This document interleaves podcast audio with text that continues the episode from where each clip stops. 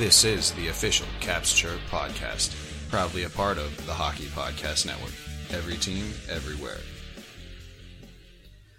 What's going on, Caps fans? It's me, the Hockey Troll, and I am here with that snack, Paulie Cupcakes 2.0 beta.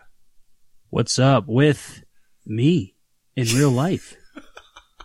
you guys got finally get to see my face. Uh, I know that Paulie 2.0 was pretty handsome on his own, but I mean, come on, look at this smile. All right, so there is just so much technology going on right now that I feel like this is definitely going to give me cancer. Like I got a fucking I mean, porn. I've been light. hearing, Wait, go ahead. well, I've been hearing a lot of bad stuff about 5G uh, in terms of uh, cancer and stuff. So we're all heading towards it anyway. Right. So I've got, you know, two two screens on. Your screen's a third screen. I'm videoing video filming this shit. I've got the porn light on me. I've got the fucking CPU. I, I don't know. I mean, who this is the production of this podcast has become an absolute fucking circus. So It's like Boogie Nights. um, okay. Well, got a great episode for you guys today. We are going to be talking, you know, our, our, our player showcase. Got some actual league news this week, which is great. Um, and we've got an interview with the Broadway Boys podcast from the Hockey Podcast Network. Andy and James came on to talk Hockey Hockeycalypse. So which you guys got to see a little clip of uh, on social media this week. Troll showed how the uh, system took a shit on him. Yeah, a little bit of a blooper reel. So that's another benefit of, of filming these things. Um, you know, we've got, uh, I've, uh, so if you noticed, I've got Paulie here with the neck tat, the, uh, the Weagle neck tat, and then the face tattoo of the little cupcake there. So all done, um, by my girlfriend. So thanks for that. Love you, mean it. She's, she's she's she's talented. Absolutely. Yeah. So, uh, all good stuff. And, uh, love, the love that you're joining via FaceTime. I, um, I actually had to make some upgrades to, to your, to 2.0 here. I, can't uh, wait to see it. Well, I had to, uh, it, just structural upgrades. I had to, I had to give you a, um, a spine, you know, probably it made out of first wood. time I've first time I've had one of those. I was just, hey, you made the joke for me. Um, yeah, but, um, so yeah, I mean, you're, you're very structurally sound there, Paulie, and you're looking good, quite good, if, if you ask me. So, um, anyways, this is a fucking animal house, but, uh, folks, we got to tell you, we have been blessed by cbd-medic.com. Um, they hooked us up with this active sport pain relief ointment. Um, it's a CBD product. It's hermetically sealed, but like you open this thing, like just the tip of the box, um, and it's, it's strong. Uh, so this stuff looks really good. We're going to be giving this away via our social media on Caps Chirp Twitter. So it's going to be a follow this, follow this account, like the Caps Chirp, uh, post, retweet it, and we're just going to pick somebody off of that post, uh, reach out to you via Twitter and hit you up with, uh, this free deep muscle rub. Um, you know, it's not a huge box, but it seems like this shit's going to feel great. So again, here it is. Hopefully you guys can see it. In any case, I think it's a good giveaway. I think this stuff's like 40 bucks. So Yeah, and a little bit's going to go a long way. Um, I can't remember if I said it on last week or not, but uh, I got your a. erotic I recently got a. What's that? your erotic massage. Yeah, yeah. So CBD, uh, you know, it definitely makes a difference, uh, and it, it's it's appropriate with this um, episode dropping on 420 that we're giving you some some hemp products. Uh, so you know, check out the social media and get yourself a chance to sample some of this stuff. You know, everybody talks about CBD, and this is your chance to get some for free, and uh, you know, get a trial run without having to use any money of your own. Absolutely. And, um, additionally, if you go to cbd-medic.com right now and use code and pick a couple things out, two things out, and you go to your shopping cart, enter code THPN, you'll get a free item. They, once you enter that code in your shopping cart, comes up a little window where you can underneath where you can choose a free item. So it's a two for one. Nice deal by cbd-medic.com. Use code THPN. so, uh, yeah, lots of good stuff for you there. Um, Paulie, I know that we can't pop tabs, I guess, in the way that people, and we've already let the cat out of the bag that we just sound clip this, but, uh, you ready Yeah. to drink? Yeah, I got I got it. I'm ready. This is Mick Ultra. There we go. All right. One, two, three. Paulie, you all right there? Yeah, I, I just worried I was going to make a really loud sound when I hit that. and Holy I'm sure my face was just sheer panic.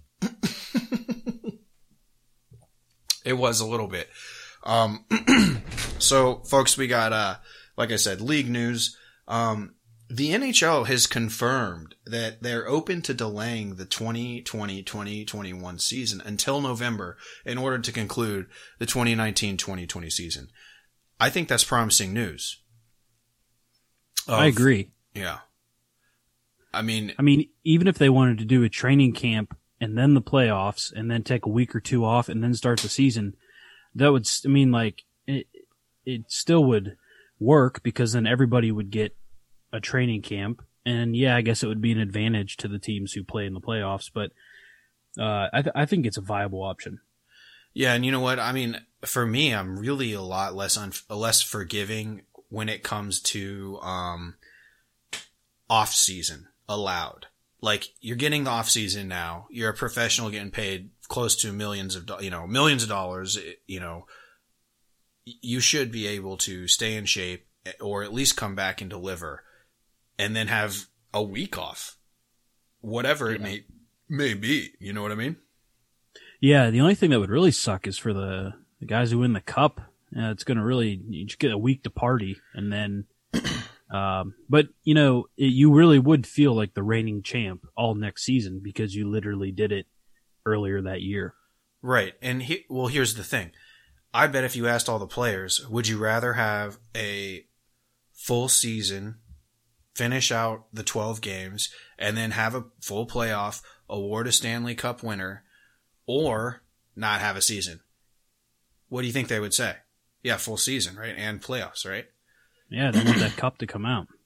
Right. And at no cost. I mean, I really don't think that players should be that concerned with having to play close proximity seasons. Like, I just, for, and I, I get, I'm sure that there are, and I'm probably being a bit obtuse, if you will, but I really just, I feel like they're pros. They should be able to handle this. Um, they would much rather have a champion than not. They would much rather play the season, especially the teams that are in the playoff position now, than cancel, right?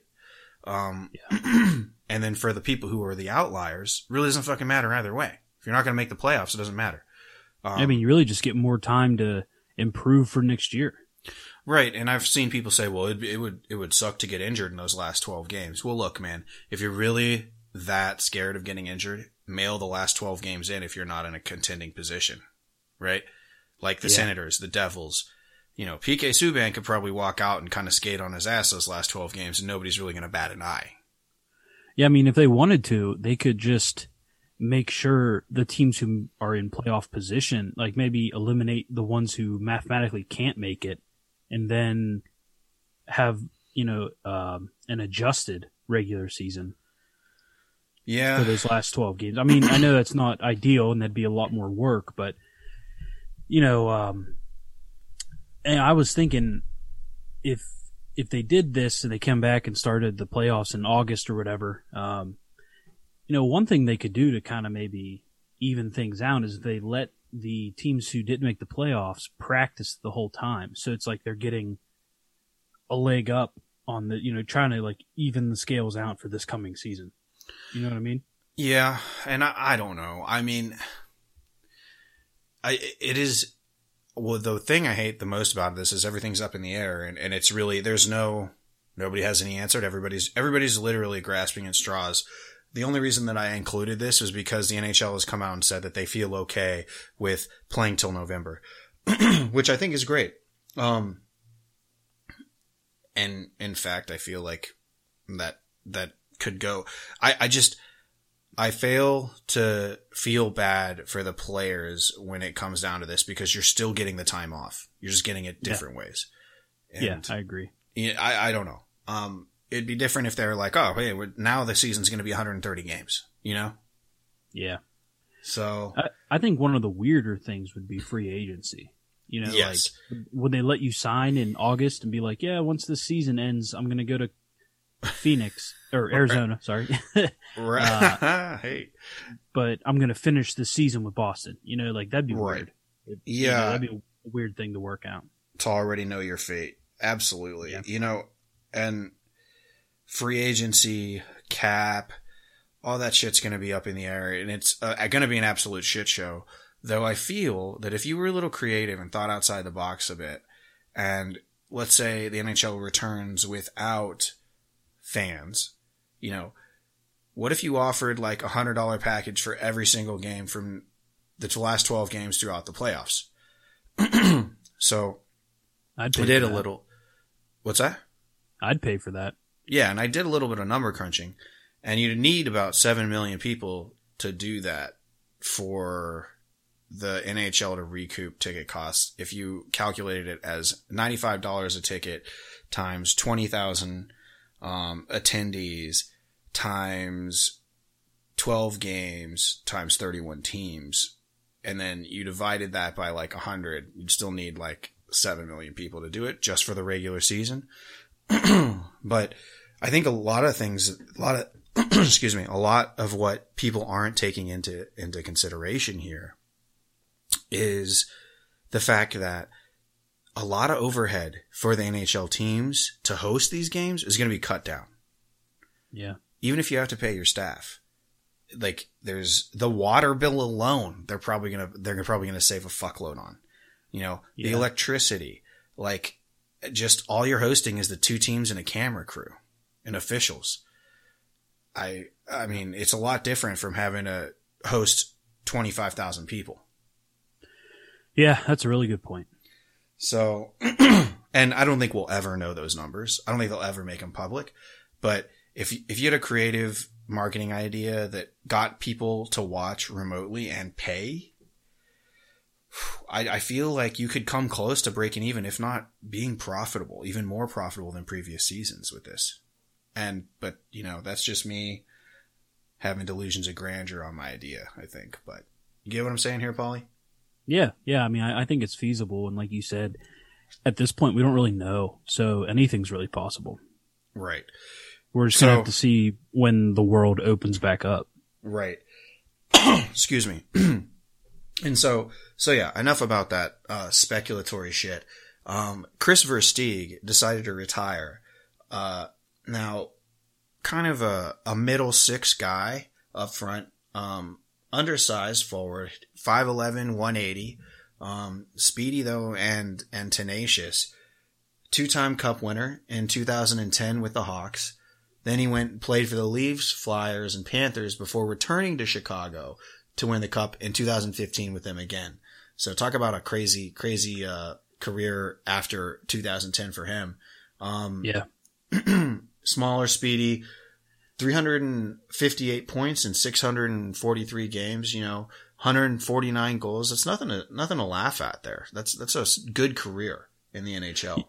Yeah. And, you know, you saying he was, you know, middle six. It, I, I feel like his name was always relevant during those cup runs. So Absolutely. even though he may not have been a star, I mean, that, that name stands out when, if you're, if you've been paying attention to hockey for the last 10 years. Right. He's always been kind of an impact player, but um, of recent, I mean, he spent time with LA and Calgary. His last NHL season was in 2018. And then he went to the KHL, the AHL, then the Swedish and Slovakian leagues for the last couple years. So finally, I guess he, he had enough and, and decided to hang him up. Uh, you know, not one of my like you know I'm not a huge fan of Kris Versteeg or anything, but I definitely know that he was a, a solid player and, and, an impact player, um, especially on those Chicago teams. You know. Yeah. So, good career for him. I guess with all this crazy shit going on, not a bad time to to hang him up. Yeah, I totally. Yeah. Uh, another thing of interest here. Justin Williams is eyeing retirement again. Uh, I don't, he, he says that he's probably going to retire at the end of the season, like originally planned, no, whether they come back or not. Um, and that's fine. I would just, I just think that like if he leaves this time, like be gone for good or stay, whatever. Just don't flip flop back and forth. I hate when, don't, when they, yeah, do don't be Brett Favre. right. Right. Um, yeah, I just had I, he I think, come back before we took a pause. Had he officially come back? Yeah, he played some games with the with the Canes. Okay, yeah, I couldn't remember. I think he played like ten games. Okay. Uh, oh yeah, he came back around the halfway season of the halfway mark of the season, and I understand why. You know, I mean, he's always a great competitor, awesome player, but when it's time, it's time, man. You know. Yeah, I mean, no one knows when it's time to give it up better than you because you know personally when you know with your own career because you know how your body feels. Mm-hmm. You know that's why I and finally I just, retired after eight seasons of college hockey. how much? Okay, eight seasons of college hockey. How much eligibility do you have left? Uh, negative four. Bullshit. You have four years left. no, negative four. You know, I, I max. I went over. You know, I was playing with the bank's money. No, for the house's no. money. Yeah, but if you were to actually go to like a D one program, you I wouldn't play for you. It, they they would look at my past and see that I've played in ACHA sanctioned events, and it would count that I've used. And sometimes uh, there, there's all these different circumstances and stuff, but I think even the fact that I was enrolled and was able, like I could have played if I wanted, I I don't think I have any eligibility left. So what are you saying? How many years of eligibility do you think I have left? You probably don't have any either. Oh. It's, yeah. Well, there goes my comeback when I go do yeah. my masters somewhere. Well, you can always just play in like uh, I think like college roller hockey. Go somewhere that has one of those programs because they're not NCAA. So it's I, I think a lot of people. I actually I, I, looked into it before. There was a school in Florida. Some guy was like six year of college and he was still playing roller hockey. So can they um, hit in college roller hockey? Mm, I would assume it's just like pro and international, four on four, no checking. Oh, I thought really? I thought pro. Okay, so when I used to play at the the splash and play down in. Fairfax, um, dude, they had a sick indoor NHL sized fucking indoor arena that had like the sweet tits like tile that was like amazing and grippy and, and fast. Like um, skating on ice. yeah, basically. It was like skating on ice. Um, and on this surface. And, uh, they used to have like pro games and it was just an animal house. They had full boards and everything. I guess it was full contact, four on four, no offsides, no icing. And, um, it was just, it was just dudes going out there head hunting and like fighting. Well, there used to be a traveling league, like the newest lacrosse league. Yeah. Um, and it was full contact, so it might have been that. Yeah, it might have um, been. Uh, I always just kind of thought pro roller hockey was like women's hockey, where like physicality's allowed. You're just not allowed to like line people up. I mean, in this, they were wearing full pads. I thought. Yeah. I I could be wrong. I mean, I'm just telling you what my my knowledge was, which is very little. Right. You remember pro beach roller hockey with the banked corners and banked inboards? They played with no, a ball. But I'm gonna have to check that out on uh, YouTube tonight. They played on a fucking beach, black court, and behind the net was banked like severely. Like it would be hard to just skate back there unless you had like a full head of steam. Wow. Yeah. Uh, yeah. I'm gonna have to check some of these games out. yeah. They had like ex pros out there just like ripping a ball and they played with a ball. It's crazy. So, on a black surface, that's, that's ridiculous. Yeah, it was like a It had to be neon so orange. Yeah, neon orange ball outside. No cut. No, no um ceiling. Yeah, and they're at the beach, so that's not going to feel good when the sun's coming down. I I know, I know exactly. But uh, they I don't think you couldn't hit in that league. Like you couldn't line guys up. You could you could Just squeeze body. people off the boards and whatever. You could bump, but you couldn't actually lay someone out. Yeah, so you couldn't play hockey like the next guy we're going to talk about. right. So big buff, man. Contract terminated by the Jets. Now, I don't know all the details with this, but I feel like I want to I want to call out Byfuglien here for being kind of a douche. And he just didn't show up to camp, refused to come in. Um Winnipeg suspended him and then he filed a grievance with the players union. And then it took up to now for them to figure out what the fuck they were going to do with this guy. Yeah, at first when it was reported, it made it seem like everything was fine and the Jets were like, take your time. And then as it went on, he seemed like a dick. Yeah, but it, it wasn't, it, he didn't really give a reason other than he was like, I'm hurting. I don't know. I didn't, there was no verified reason. I don't, I didn't follow this. I mean, I didn't follow it super closely, but it didn't, it seemed to me like he was just like, yeah, I just don't want to fucking play for Winnipeg. Well, I mean, if that's the case, maybe, you know, he's, he's 35. Either he's thinking, uh, I don't want to get hurt anymore or I like probably have one more shot at the cup. I don't want to waste it on these guys. Possibly, but I mean, he was a force to be reckoned with on that Winnipeg squad, and Winnipeg wasn't, you know, I wouldn't say they were a bona fide cup contender, but they were probably a playoff team. And who you know, I knows just got to happens? thought he'd be scary in Boston. Yeah, he'd be scary on the Caps. Yeah. Caps, Boston, Tampa, or the Pens, any of those teams, or the Flyers, they could use Big Buff right now. Yeah, I mean, I, I, uh, here's the thing. So they terminated the contract. That means he's a f- unrestricted free agent right now. Mhm. Um, for Winnipeg, that frees up about 7.6 million in cap space from for this season, or for for the this season, part of this season and next season. So he was making six million a year.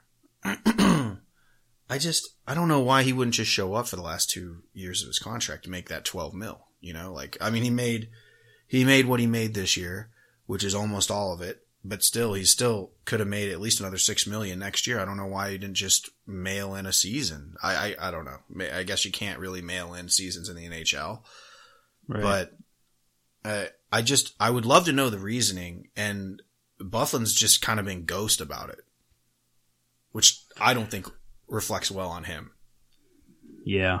Um, hopefully at some point we find out what went on. It, it's really just, it's a weird situation. Yeah.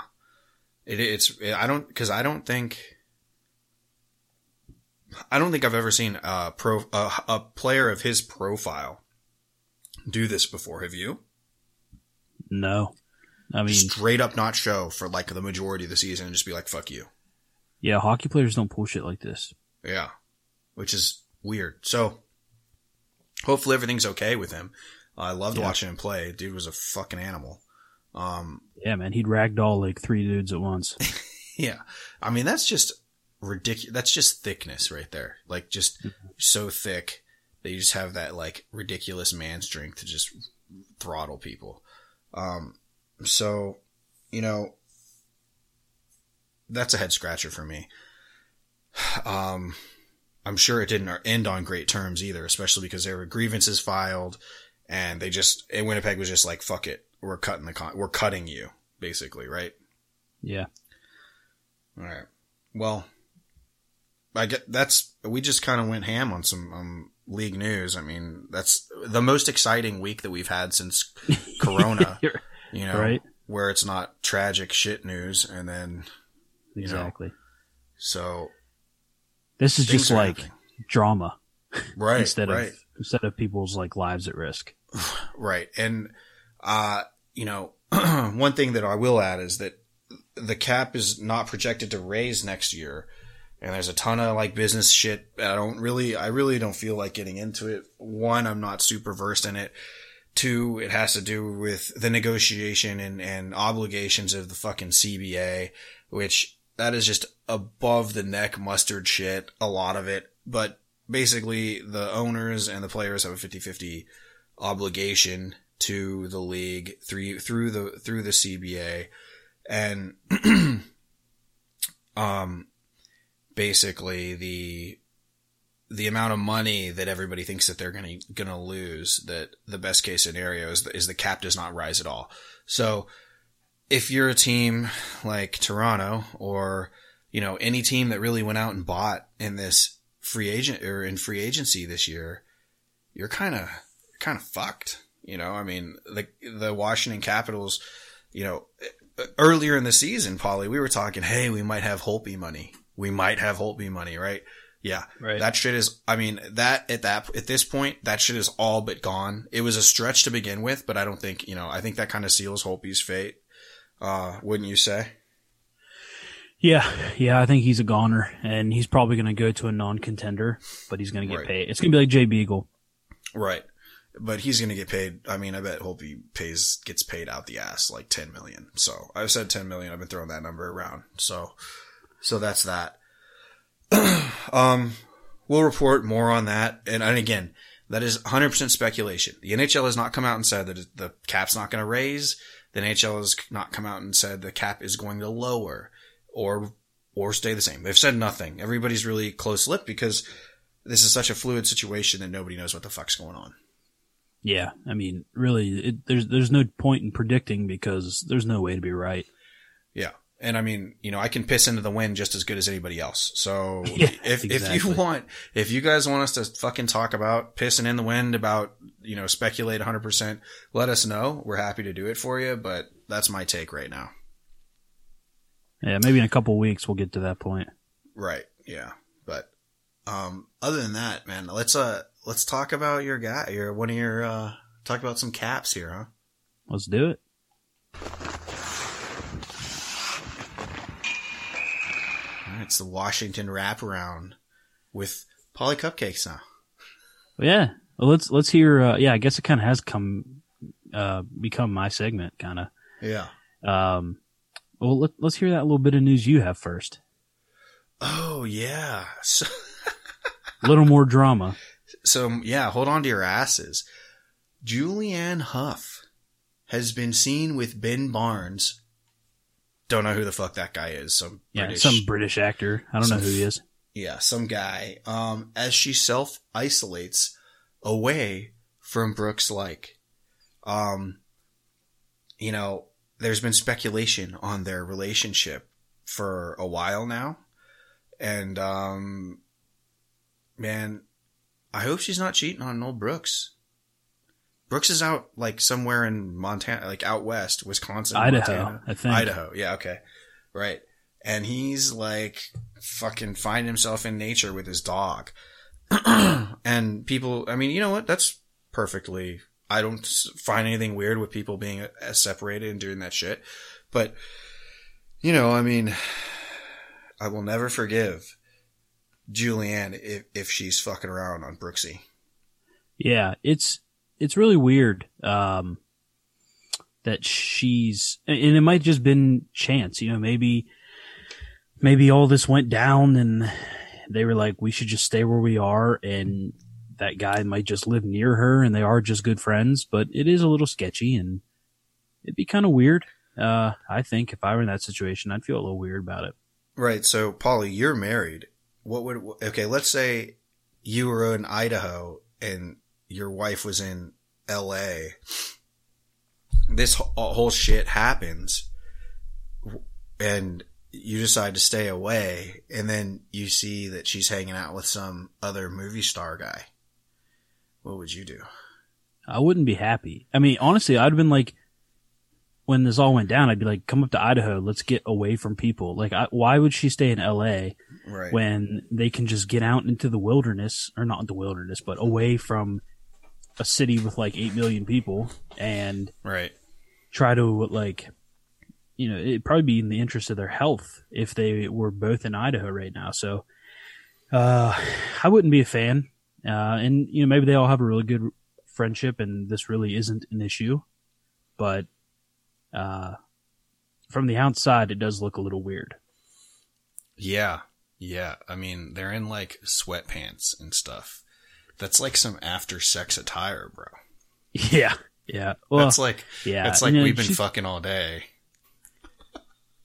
and is that Let's why go you're always walk the like dog. that? Let's go walk the dog now. you know, loosen the hips back up.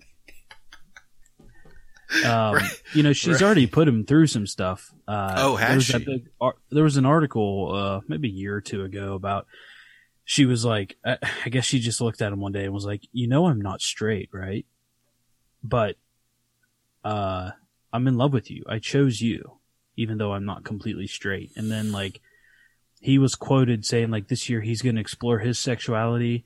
not whether he um, not necessarily his sexual orientation, but how he how his sexuality relates to him and what he likes. I don't know. There's all kinds of weird stuff going on with Julianne and Brooks, Right. and uh, is that like, like butt play? Like, I don't, I- what is it, that? it made it it made it seem like he was just going to explore what what worked for him personally, um, not necessarily the gender of who it's with, but just exploring his body. I guess.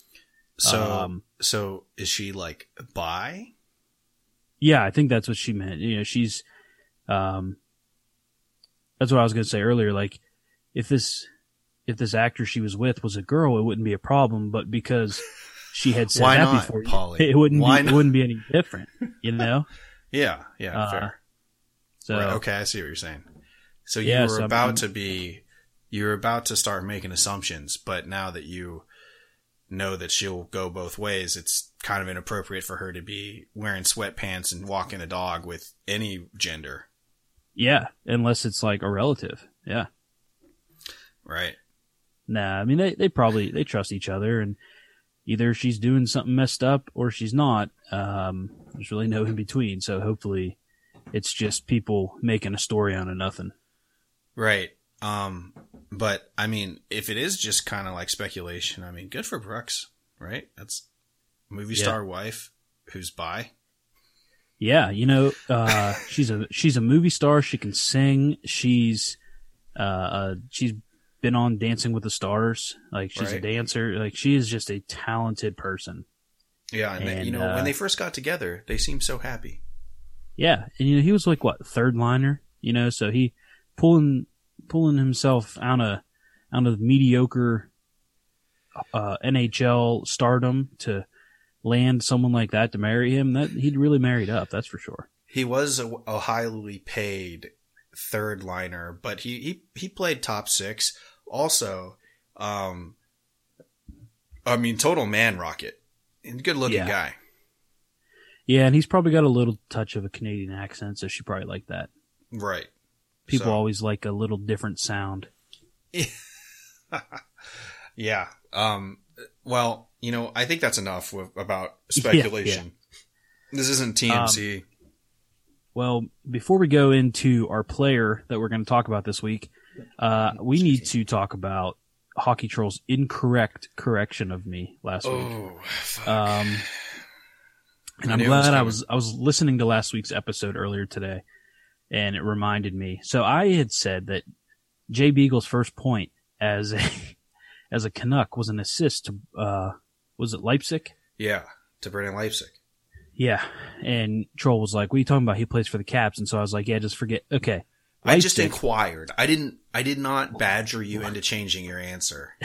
Leipsic started that season. Jay Beagle's first season in Vancouver. He was with Vancouver for I think 17 games, and then he went to LA, I believe. So I was correct in saying that Jay Beagle's first assist was to Leipsic. Um, so just had to clear that up. Okay, Uh, you feel better? I I did not badger you into changing your answer. You probably should have just stood up and been like, "No, dickhead."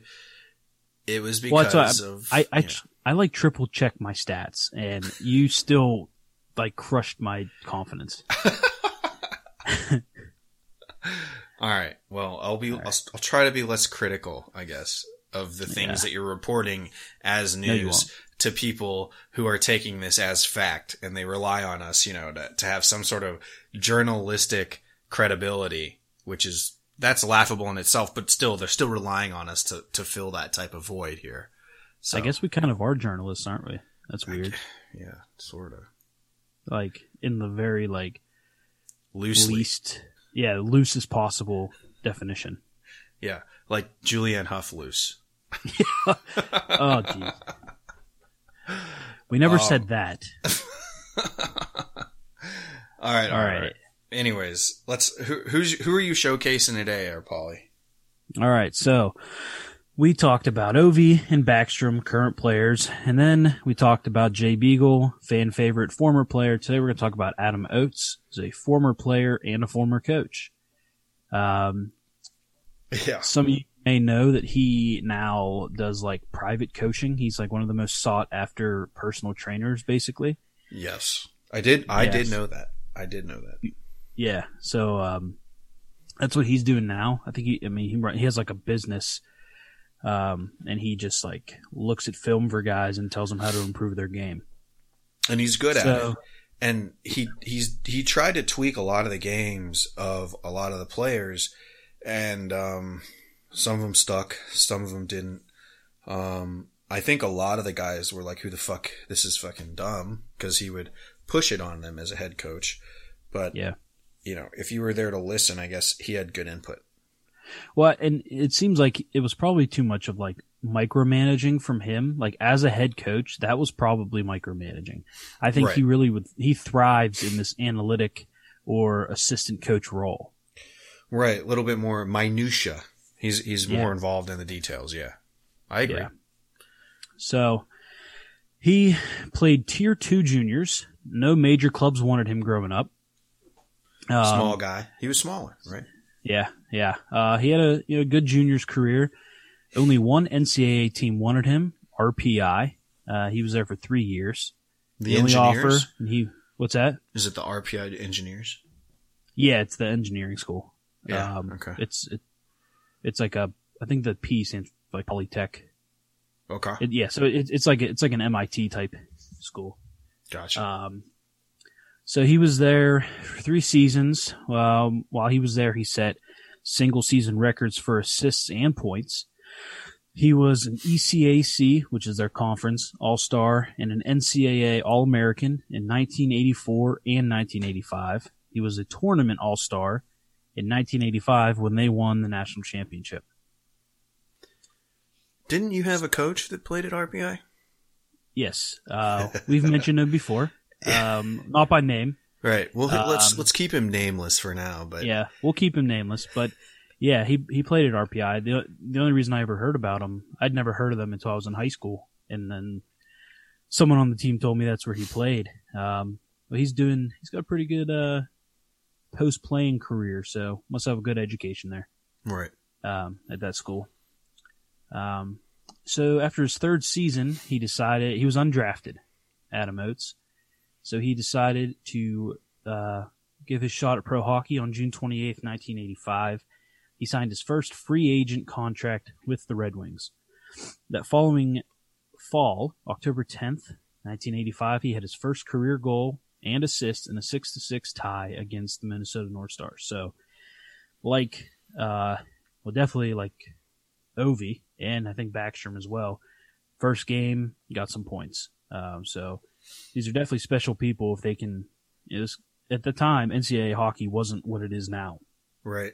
and he could step right in and play pro hockey and score some points is pretty impressive. Right. And he was undrafted. Yeah, yeah, he just went to a tryout and made the team, a lot like uh, Jay Beagle. Right. So then on February 26th, 1988, he got his 100th NHL point. It was a two apple night. Both were scored by Gerard Gallant. That's a name we know, huh? Yeah. Is he hired now? He's he's still he's still on the on the wire, isn't he? Yeah, I don't think he's been. Former coach of the of the Golden Knights, though. Yeah.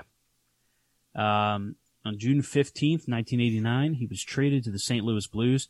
in one of the articles where I got my information, uh, they uh, whoever the coach or the GM was saying that that was one of their biggest regrets was trading him to the Blues because then he would beat on them multiple times a year being in the Norris division together.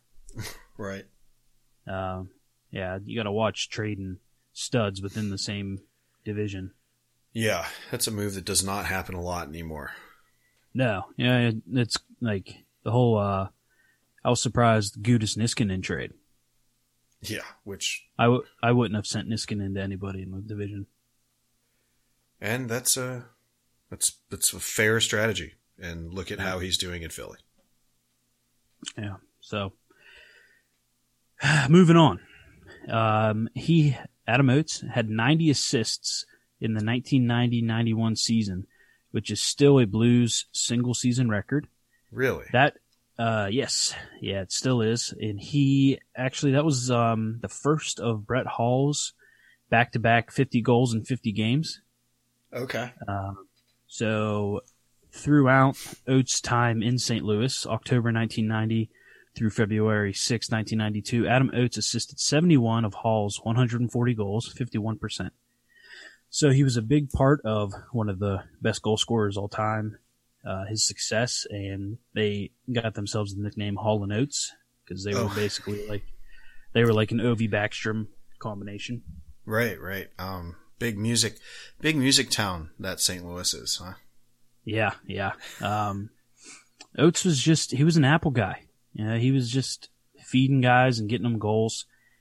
He got traded on February 7th, 1992 to Boston. He continued his assisting ways in 1992-93 season. So the first full season in Boston, he had 142 points. He finished third in the Art Ross uh, trophy race, 97 assists led the NHL and second in Boston history to Bobby Orr, who had 102 in 1970-71. Dude, look at those numbers Yeah, in the in the early '90s. Those that's insane. 142 points, and he was third in Art Ross. I mean, 100 points in the NHL today is like studly. Well, and you're going to see as we get to his time in Washington how the numbers drastically change. Okay. Uh, just remember, he had 97 assists, and that was best in the league. I also wanted to point out that, again, NHL.com had a typo. They spelled the as T E H. Wow. Wow. Paulie, Paulie the grammar Nazi. Uh, you can't be you can't be making that mistake. Come on, NHL.com. Okay. All right. Fair enough. Um, so yeah, he's got uh he's got the the record for the Blues, and then he's second in Boston behind Bobby Orr, probably uh you know Mount Rushmore of the NHL guy. Right. Best ever. Yeah. Um, April twenty fourth, nineteen ninety three, was when he scored his one hundredth playoff point. He assisted Cam Neely to another two apple night. It was game four of a losing sweep to Buffalo. And then Brutal. um, yeah, yeah, right. Uh, not a not a good way to go out first round sweep. Looking at you, Penguins. Uh, March first, nineteen ninety seven, Oates was traded to the capital of the United States. Um, the trade included uh, the Capitals got Adam Oates, Bill Ranford, and Rick Tocchet and Boston got Jason Allison, Jim Carey, Anson Carter, a 1997 third round pick, which was Lee Goren, and a 1998 conditional second round pick. If the Capitals re-signed Tocchet, that was Bobby Allen. Uh, so there's some names we've all heard. Um, Rick Tocchet, current coach for the Arizona Coyotes, Anson Carter. He's uh, on NBC. An analyst. Uh, yeah, he's an analyst, and um, I think uh, he definitely won a World Junior for Canada. I don't know if he's got any other medals, but uh, I some pretty like- good careers there. Anson that? Carter was uh, a ranger, right? A lot of his career. I just I remember him in the Ranger Blues. I'm not sure, but I mean, he was with the Capitals. Right. Um, I don't know if he played for the Rangers, to be honest. Uh, moving on with Oates, March 4th, 1997 was his first goal as a capital in a at Calgary in a 2 to 1 win. And on October 8th, 1997, his 1000th point happened at the Nassau Coliseum against the Islanders. He had a four point night, hat trick, in one apple. So the 1000 point was that first goal. Wow. So, uh, you know, thousand wasn't enough. He had to get up to thousand three. Yeah. Um, and so, like we said earlier, he led the NHL in assists with 97 in, um, what year was that? It was like 1992, 93. Yeah. Had 97 assists, was led the NHL. 2000, 2001, he led the NHL with 69. Nice.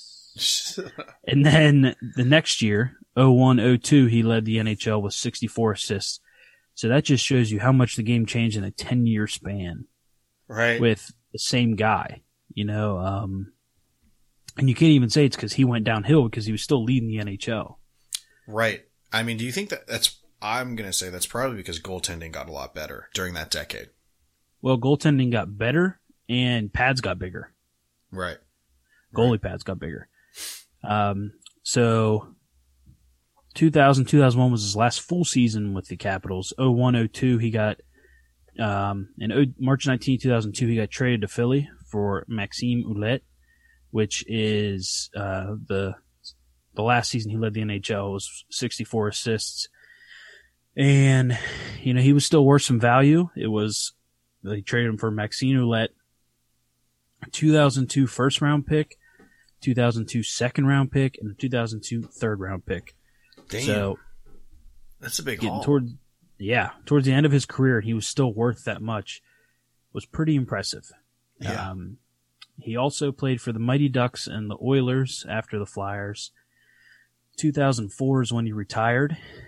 And he has been an assistant for the Lightnings and for the Lightnings, for the Lightning and the Devils. right. And then he was the head coach for the Caps 2012, 13, and 13, 14. Um, they didn't make the playoffs in 13, 14, and that was the first time since 06, 07, ending their sixth season playoff streak. So, um, that was probably what led to him being done in Washington was losing a streak like that. And, you know, the Capitals, it's just kind of a given that they're going to make it. So, um, yeah, that was, that was the end of his head coaching career. Yeah, I think he really kind of lost the caps in the room. Yeah. um, that second season. Which Uh, is a shame. I liked him as, as a fan. I liked him being the coach.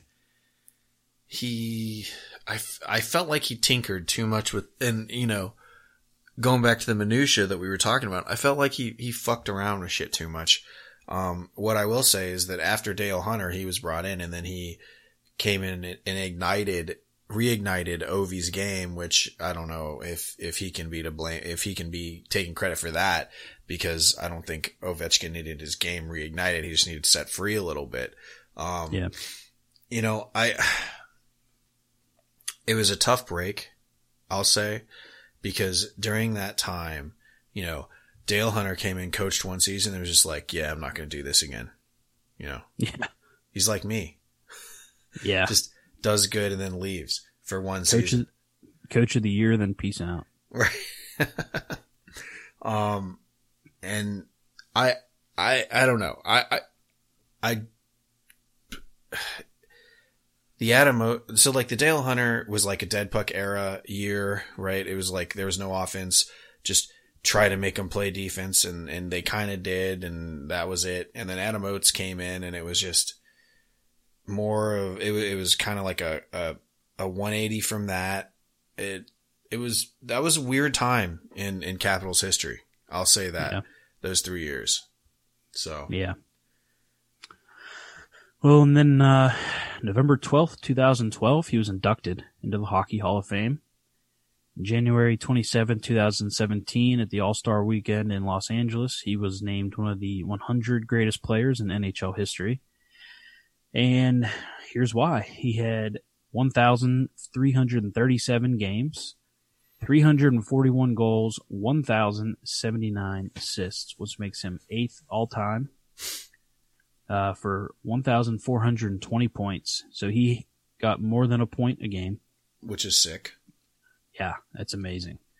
And in the playoffs, he played 163, 42 goals, 114 assists for 156 points. So almost a point per game in the playoffs.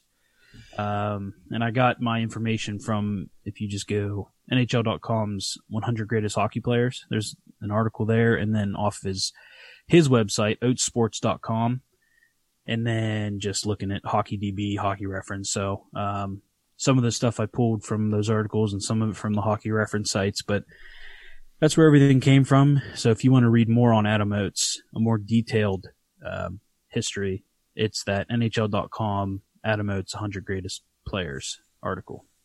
Absolutely. Um, well, you know, Paulie, this is some good stuff. And, you know, Adam Oates still being a point per game guy, over a point per game guy, plus being deadly efficient in the playoffs as well. That's uh, some next level shit, man. I mean, it, and I don't, I don't know if a lot of Caps fans who are my age really understand because you know, when I was that age, when I was when I was watching Oates play, I had, you know, he was a capital and then he wasn't and then he quickly ended his career, you know? Yeah. So the whole the whole stuff with the Bruins was kind of a a precursor to that. So um obviously he was already a star player as soon as he broke into the league and continued that with the Capitals but then also, you know, I, I feel like he never really had a terribly down year. You know, I mean, he kind of, he was one of those guys that retired in his prime, it seems. Yeah. I mean, his first season was like half and half AHL, NHL, which blows my mind because he stayed pretty productive in his rookie year. Right. But, um, for the most part, his, almost all of his career was in the NHL and he stayed producing the whole time. Absolutely. Um, well, hey, good stuff on that, Paulie. Thanks. I hope you guys don't get like too bored and feel like I'm talking at you. We're just trying to bring you. We're just trying to bring you Caps content, and um, yeah, we're just trying to bring you guys some some happiness, some hockey. Pretty heartfelt there by Paulie yeah. Cupcakes. Um, we got to tell them about our sponsor, Manscaped. They have the Lawnmower 3.0 out. It is a groomer, a groin groomer for your sensitive areas. If you go to manscaped.com and use code THPN, you can enjoy 20% off plus free shipping. That's manscaped.com. Use code THPN. Get 20% off and free shipping. Uh, you check the Hockey Podcast Networks, YouTube, you check my social, you check the Cap Chirp social, You'll see I've done two unboxing videos, shows you all the stuff in it. Manscaped really hooked us up, hooked me up, hooked Paulie up, right? Yep. Um, you did you get yours yet? You got yours, right? Yeah, I uh, haven't used it yet, but I have it. Okay, well, you should probably get on that using that for the old wifey. But uh, um, anyways, folks, hit them up if you're in the market for something. It's waterproof. It's got a light and it's cordless. Um, a good razor there. Again, manscaped.com, use code THPN and enjoy 20% off plus free shipping. Now, coming up, we've got the interview with the Broadway Boys podcast. Andy and James, the co-hosts of that podcast, joined us for an interview and a foray into Hockeyocalypse, New York City. So stay stand by for that. I uh, hope you guys like it.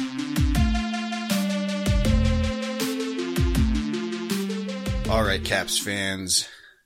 I'm here, the hockey troll, with Paulie Cupcakes and Paulie Cupcakes 2.0 beta sitting across from me. Um, and we are being joined by the Broadway Boys podcast hosts, Andy and James. How you boys doing? Andy, I'll let you go first. yeah, I mean, you know, right from the uh, some would say one of the the two hearts of the pandemic. Uh, I am doing the best I can in the circumstance, trying not to leave uh, my home unless it's absolutely necessary. Uh, still missing hockey, uh, watching a lot of nostalgia hockey to try to fill that void and clips from the season. And as you know, it's obviously very bittersweet because it's a lot of unfulfilled unfulfilled uh, promise and potential uh, right now when it comes to hockey. But you know, I'm just doing the best I can. Uh, James, how about you? How, how are you uh, short handling yourself right now? I mean, same. Uh, this area is pretty much on lockdown. There's not a lot of movement. Uh, we don't even really even go out to go grocery shopping around here. Hop in the car, have to drive about, you know, 45 minutes to an hour away just to get groceries. Uh, it's pretty bad over here in terms of that. But luckily, I really love what Facebook is doing and the NCAA, uh, um, you know, their profile putting up, uh, all the national championship games and, mm. you know, cause I have a real hard problem. I have a, actually, it's a big problem. I hate watching sports where I already know the outcome of it. Yeah. It's like, it's just hard for me to watch it for some reason. I just can't get into it because I already know what happens. And, uh, with a lot of the older, uh, national championships, I don't really know any of the players and I don't know who wins. So it's actually kind of like fresh sports and I don't read the comments. I don't do anything. I just, I, I just kind of watch you know, and just enjoy it. Even if it's just, if I can catch a period of it, it's still, it's like, it's a lot of fun. And just to see how the game was played back then and how different it is now is, is really cool too. So is, is it old Frozen Four stuff? Yeah. So, uh, man, I think they had, I could be messing up the years, but I think like 1997, like Lake Superior, uh, they had that, like, their game on. They had Lake Superior State and University of Maine when like Paul Kariya was playing and actually oh, uh. Jim Montgomery was the captain of Maine. So it was like pretty cool to watch that. Um, I already knew that outcome, but just watching like Kariya just rip it up. I mean, he was just unbelievable. Montgomery, I think, had a hat trick in the third period to win. So, wow, oh, that's yeah. awesome. Yeah, but yeah, James, man, I, I totally agree with you. Not knowing the outcome, or I mean, knowing the outcome, really kind of ruins it for you, right? Um, the having, but, but it's great that you found this kind of like avenue for, for stuff that you haven't, haven't had. I mean, this is like gotta be, you know, a couple decades in the past. I mean, if Kariya was in college. Oh yeah. I mean, they went all the way back, I think into the seventies. So like in eighties. So they have pretty much everything like before I was born to, you know, the, even in the late nineties when, you know, I mean, I was, you know, 10 years old in 98. So you know, I wasn't really following like college hockey and it wasn't really like available to watch on TV anyway. So right. all these clips are new. I haven't really seen these games. So it's actually pretty fun. Wow. And I mean, I know Paulie, dude, you love the NCAA tournament. So. Oh yeah, I do. James um, might have just like gave you like 30 hours of entertainment.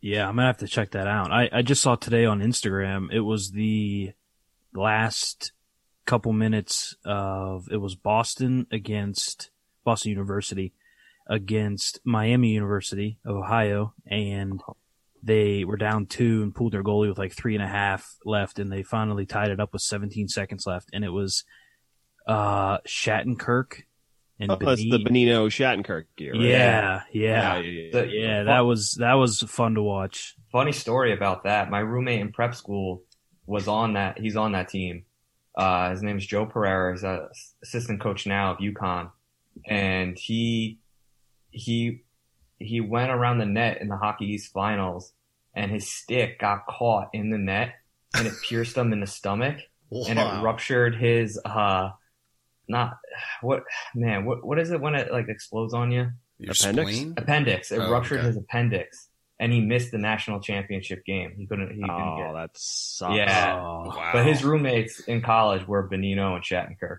Jesus, yeah. he got the ring though, right? Oh yeah, he got the ring. I mean, yeah. He, and then he went on to. He was the captain of the team his senior year. So, I mean, he, you know, but just not being able to play in that game must have been torture. Yeah, absolutely. Yeah. yeah, his his profile picture for that whole run was just the stick caught in the net, just sitting there. like by itself. It was pretty funny. That's brutal too, man. I mean, yeah, I could, I could absolutely see why that would, that would just be the worst ever. And in such like a, an embarrassing way. I mean, it sounds like he owned it, obviously, but, but you know. Yeah. getting your stick like- on the net. Yeah, what are the odds of that happening? You couldn't even try to do that. Right. And rupture your appendix. Yeah. yeah, it was totally brutal. no doubt. No doubt. Um, well, boys, we, we have you on to discuss hockey apocalypse, which is what we've been coining this little mini segment. Um, you know, I guess just to start it off, uh, you know, the listeners are all pretty familiar with it, but I'm going to ask you about the Rangers and then ask you about, you know, in times in New York City where you guys both live. Um, so, you know, let's, let's just break it off raw here and, and, and go ahead and talk about the Rangers pre pause. I mean, from an outside, from the outside looking in, you guys were, were about to make me very happy by taking up a playoff spot as the Penguins were, were going to be getting knocked out by, by Philly, by Washington, and, and possibly by, um, you know, you guys. Like, it was, it was, it was a thing, right? Yeah, And it's you- kinda- yeah. I'll- mean, you know, it's tough because it was kind of, it was, it looked like they were hot, but at the same time to, going down the stretch. But you know, I, I feel like some of those teams that were all, I like uh, Florida had seemed to be starting to turn their their game around. So it, yeah, it's kind of tough. I mean. At the beginning of the season, James and I we asked our, each other what our predictions were, and I believe we said that we thought they would get so close, but just missed the playoffs. So, and it was honestly, it was looking like that. If they missed, it would only be by maybe four points at the most. And if they got in, they would, they'd probably just barely get in. Hell, they might even get got in by just having more regulation wins, you know, but, Sure. um, it was looking that way. They just got, they got much better as the year went on and those young guys kind of understood, okay, this is like what it's like. I, you know, guys, guys who maybe struggled early on, I thought were, got better. I thought Brett Howden got better. I thought Ryan Lindgren got better.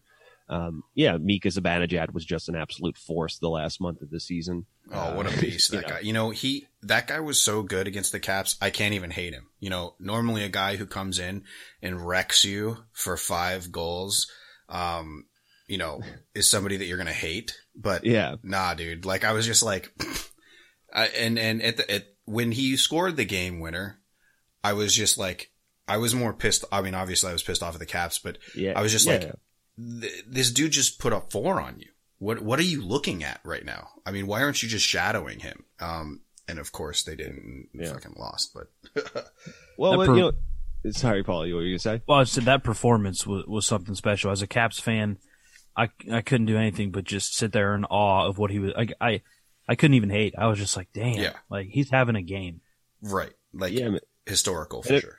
it's you know and i mean you know as i look at back at it uh, as objectively as possible it just it was one of those things that the scenarios of where how it happened some of the goals like the which you know some it was some uncharacteristically weird stuff like kuznetsov who was one of my favorite players in the league has a very weird turnaround behind the net for that easy backdoor tap and that Sam, you know Samsonov has no chance on because he thinks Kuzi's going you know bringing around his net and he Right. just kind of weirdly loses it. You know, so I mean, it, it was serendipitous, but he put himself in those all those spots because he was just always he. It was just one of those nights where he was always around the puck in the right air and just like so. You know, it, it obviously takes skill and a little bit of good serendipitous good luck, but you know, he just. I mean, I. I you know, I, I didn't start watching that game live. Only like my friends were texting me, freaking out when he scored the hat trick. That I Yeah, was I at band, I was, I was at band practice, so I immediately I was like, guys, I have to finish watching this game. and you know, so I, I, I left I left the practice room. I turned on the TV in the in the lounge outside of it, and just you know, I, I watched him score the fourth goal. I'm losing my mind. I, hmm. you know, and then when they give up that late goal, you know, it, it's so funny. I can't believe I'm gonna you know say this, but it's like I'm so happy that they gave up that goal late goal. You know, when Obi got it.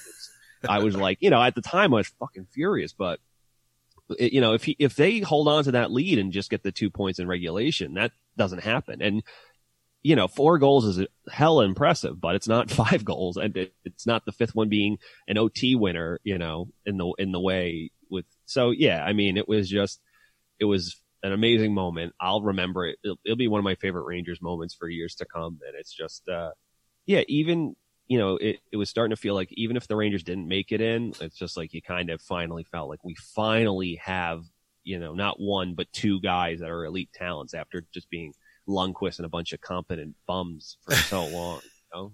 So Yeah, I, I don't want to speak for James though. no, and you boys will always remember this game because when it happened to us against Minnesota with Marian Gaborik, you just never forget. I remember exactly where I was watching him score all five goals against us and just sitting in front of the TV being like, wow, wow, like this is really where we are right now.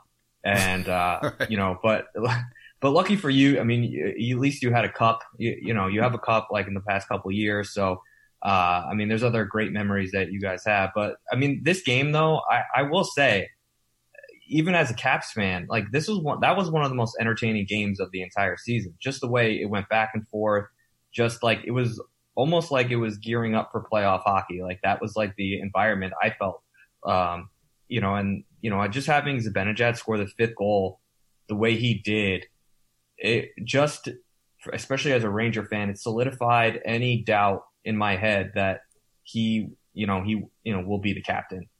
Like it, it Yeah. was just like him solidifying, and putting the C on his chest. Like there, there was just no other, uh, you know, n- no other doubts. And if the Rangers made the playoffs, I really wouldn't be surprised if like game one they slapped a C on his jersey just for the playoffs. Like, you know, because it just shows you how far this team has come. Because there's really zero expectations, and then all of a sudden they're you know fighting for a wild card spot. So, uh, yeah, no, un- unbelievable night for sure. I think that would fire the boys up. Yeah, no doubt. Throw- Oh, yeah, no, even the without a- captain, yeah, that, that that'd get the boys going. For sure. Yeah, and we haven't had a captain in a couple seasons, so you know it definitely have, would have been you know pretty special, especially going into the playoffs. Who we might have actually played the Capitals, so that would have been even crazier. Right. Right. And, you know, I guess it, it's interesting because obviously the Capitals haven't had a season in over a decade where there wasn't a captain. I mean, for even longer, probably. I cannot think of a time when there were three A's. Um, you know, talk about that a little bit. I mean, is that, do you, do you think that that's good as far as having that be proving ground for, you know, the, the seasons, who's going to step up, who's going to take this C? Or, I mean, you think it's a good thing or a bad thing? I mean, is it weird? Or, I mean, what are you guys feeling on that? I think it's weird. Uh, I thought it was weird at first, but this year, this year I was like kind of expecting it, and I didn't want. I know, I know a lot of fans wanted, you know, just you know, Zibanejad just to be named captain, but you know, I didn't want. I didn't want a season where this team was like at the bottom of the standings, you know, getting beat by two or three goals a night, and you know, and then you know, when someone's wearing the C on their chest, it's kind of like you could circle that player and put blame on him. Right. I didn't want that because I knew at the end of the day it wouldn't have been Zibanejad's fault. Uh, you know, after his play last year and then obviously the start of this year, no matter where the Rangers were in the standings, it wasn't a reflection of that guy's heart and, and his effort every single night. So I'm kind of glad they, they waited it off. And, you know, man, it would have been pretty special if they did it like if the Rangers made the playoffs. But, you know, I think next year, uh, you know, having a C on his chest is, is, is going to be even more meaningful than if they, you know, kind of did it this year. Absolutely. I hear you. What about you, Andy? I mean, are you, are you kind of along the same line of thinking there? Yeah, you know, and I actually was because I've been such a booster of Mika for a while. I, I think at first I was kind of like, why would they not put it in? But when James made it, told me his position, I I did, I actually agreed with him, and I was like, yeah, he's right. And you know what? Now it's more sweeter because you like. I mean, if it if he doesn't come out with it next year, I might question why. But Right. he like you know I thought he was deserving, but after what he did this year, even even being hurt, he like you know he I don't with part of my French, he fucking took it. You know, he Yeah. just took that. He, he he literally just ripped it. Like he, you know. So and that's almost even better. It's almost it's like he didn't. You know, it, it clearly I don't know if that was a motivating factor or if he's just the guy who just plays, but you know, there's some guys that it's getting that C, like Ryan McDonagh. The second they put that C on him, not that he wasn't good, it's just, but it, it, it you could tell it kind of weighed on him sometimes in terms of like where they had to be or how he had to play.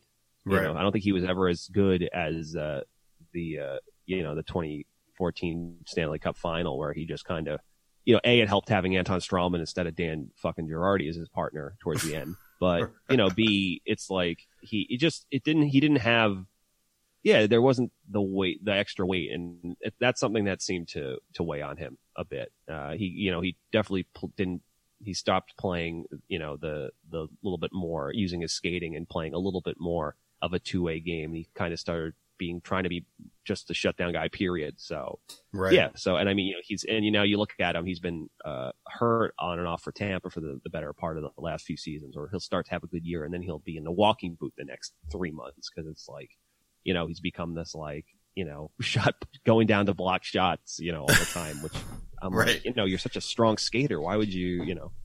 But no, I like, but uh, yeah, but to answer your question, it's just Mika.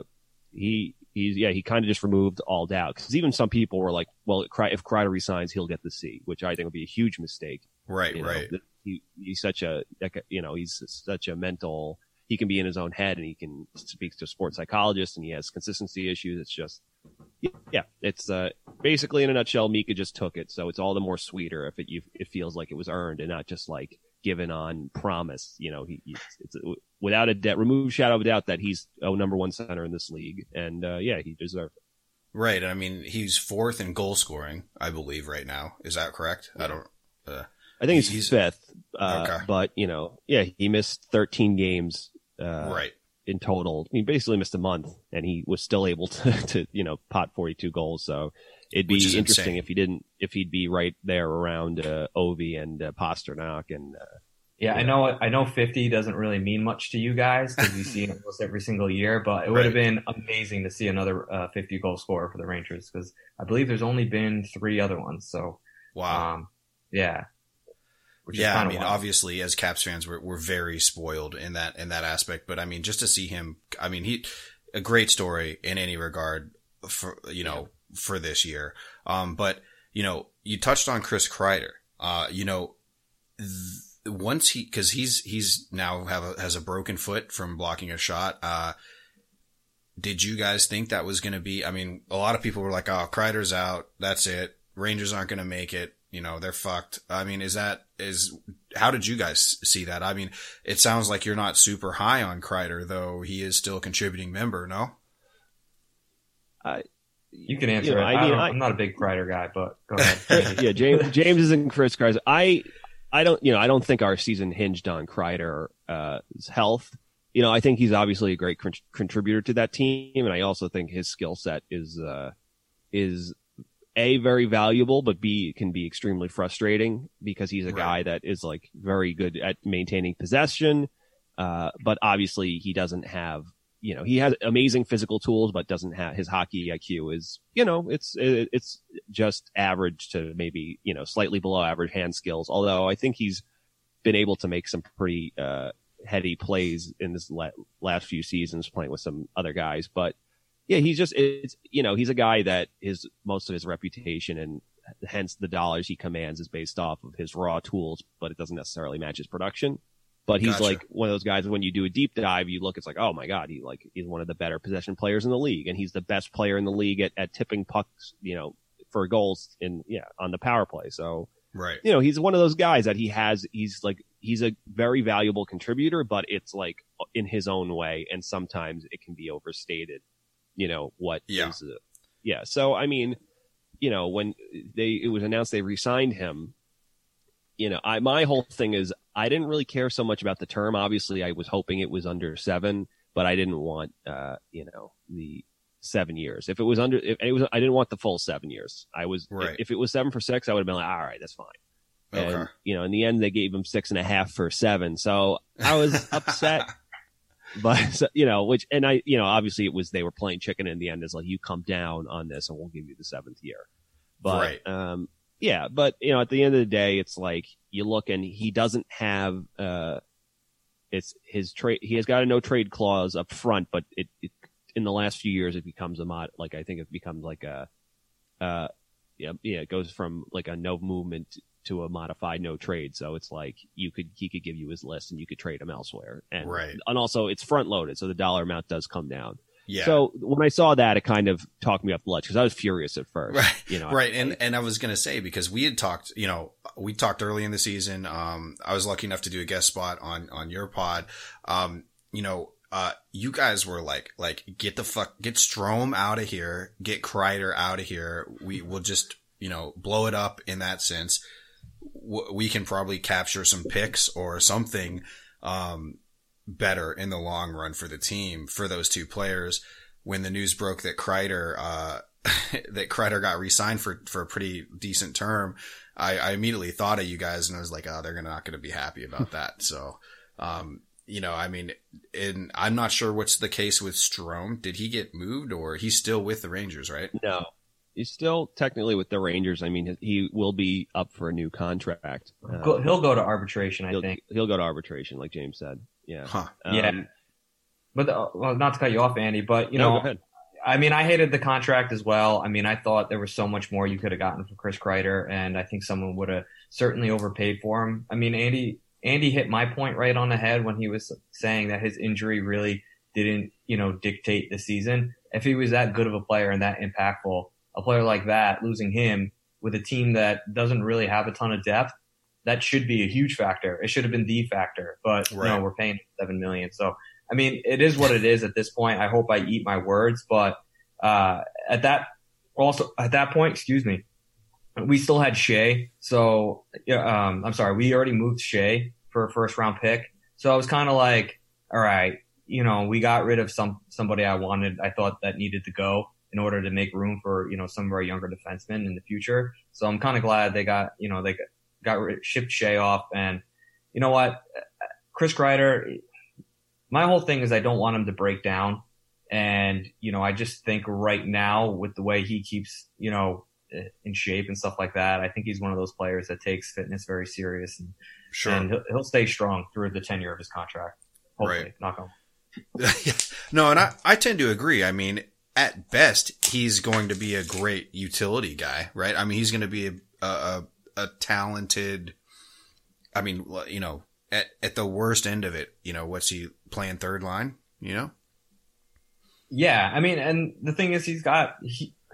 The the problem with watching him is that he can take over a game, and you're like, holy shit, like this guy, and he's the best player on the ice. Right. And then there's games, like games, where you're like, is he hurt? Did I miss something? Like, is he scratched? Like, he doesn't do he anything. drunk?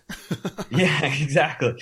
You know, it's just so frustrating. And I'm sure every team has those guys, but like there, I mean, you guys saw it. I mean, he was probably the, the biggest, you know, uh, name out there on the market come the trade deadline. And, you know, here, here you are like looking at all the articles of all the, like the prospects we could have, the picks that we could have. And, and you're, you know, you kind of like, you're married to the idea of like, he should, you know, be traded. And then all of a sudden he gets signed.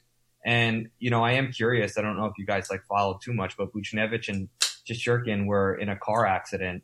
yeah, And I then- saw that. And then they announced the signing of Kreider. So it was kind of just like that day in general was just, it's like, what the hell is happening? Like, is this real life? Right. They did Yeah. get they Yeah, did I get mean, rid it of was- it was a Brady Skjei one. that day, though. Yes, which was, yes, which was did, they great. did. Which was you know not that I dislike Brady, but you know I think he was overpaid a bit. So to get out from under that contract was uh was awesome. So Right. that kind of saved that almost saved the day for me getting that extra first round pick because I was like, oh, so they're not getting an extra first. They gave Kreider more term than I was comfortable with, and like uh, our our the, the goal, goaltender who's saving our season and Tom, you know, promising to top six forward, like is in a car crash. I was like, today is amazing. This is great. You know, and but then they, you know, like I said, they announced that they traded Brady Skjei. So it's like, okay, like it's Silver salvageable. lining. Silver lining. Yeah, there, silver right? lining. Yeah. Um, yeah, no, I mean, uh, you guys seem to be right on the way to a decent rebuild. Um, which is rare, I feel, in the NHL because people cop to a rebuild and then they just kind of like fuck off for five years. But, you know, it seems like you guys have really, and not to spoil it for, for later questions in the interview, but I'll just keep it at, you know, you guys look like Yeah. you're on, on the right track. Um, one thing, and you know, you guys don't have to talk about it, uh, but it's kind of hot news and it puts, you know, and not anything against the Rangers organization or anything, but the whole K'Andre Miller, uh, and this like, I've, I've been falling down these rabbit holes about like, uh, fucking Anthony DeAngelo and his past discrepancies. Yeah. Uh, I mean, do you, you, and again, I'll edit it out. You don't have to talk about it, but you guys want to say a little bit about it? I mean, um, I, I uh, you know, as a minority myself, that shit is kind of, and, and, you know, like with Mika Zibanejad having, you Yeah. know, the future captain having different, uh, ethnicities in his background. I mean, that had, and I know that's not a representation of you guys as as Yeah, good no, hockey fans. So I mean, Yeah. I mean, Go ahead, Andy. You, well, you what I was yeah, well, what I was going to say is that so you know, um, it's yeah, I, I I am honestly myself curious that like you know sometimes when it, I think it's no secret like you know Tony is very open with his uh his views are fine, especially when he some of the stuff he was tweeting out the other day, um, you know, considering linked to the fact that Zibanejad's father had to um flee from Iran. Like, yeah, Right. I honestly I don't know how you know I don't know how that dynamic plays out in the locker room. They they seem that they are, you know, like it's I don't. It doesn't feel like an Erik Karlsson and uh, what's his name, Hoffman. Hoffman, Mike yeah. Hoffman situation where they're playing they're playing on the ice and they're in, hugging each other in scrums, but behind the scenes they want to kill each other. I mean, it seems like they are still close as teammates. I don't know if you know if the, if there's compartmentalization that they're able to put up the the screen and say in here we're all teammates or whatever, and then outside of it, you know. And I I think when it comes to stuff like that, I don't obviously don't agree with you know some of the things that uh, Tony does and what he puts out. Like, but at the, you know at the same time, it's like I just as far as maybe how the dynamic in the locker room goes, I can. You know, who knows? Maybe, maybe for them, it's just like they don't, you know, in there, they're just teammates. And then right. outside of it, they do what they go along their business, you know. And I mean, it was uh, Trouba, Strome, and DeAngelo uh, were very quick to come out and to tweet their, um, their, you know, their for when the K'Andre Miller thing happened, to tweet their like support for him and like, you know, Oh, really? so okay. you know, and then uh, and then obviously it's like people were bringing up, uh, you know, you know what uh, Tony's um, past discretions when he was playing junior hockey, and right. yeah, you know, again, like he's, you know, as far, honestly, as a New York Ranger, or I, I'll even say, you know, I think, you know, the rap on him maybe once he was in Tampa, some of that maybe he was like he would argue with coaches and stuff, but like he hasn't.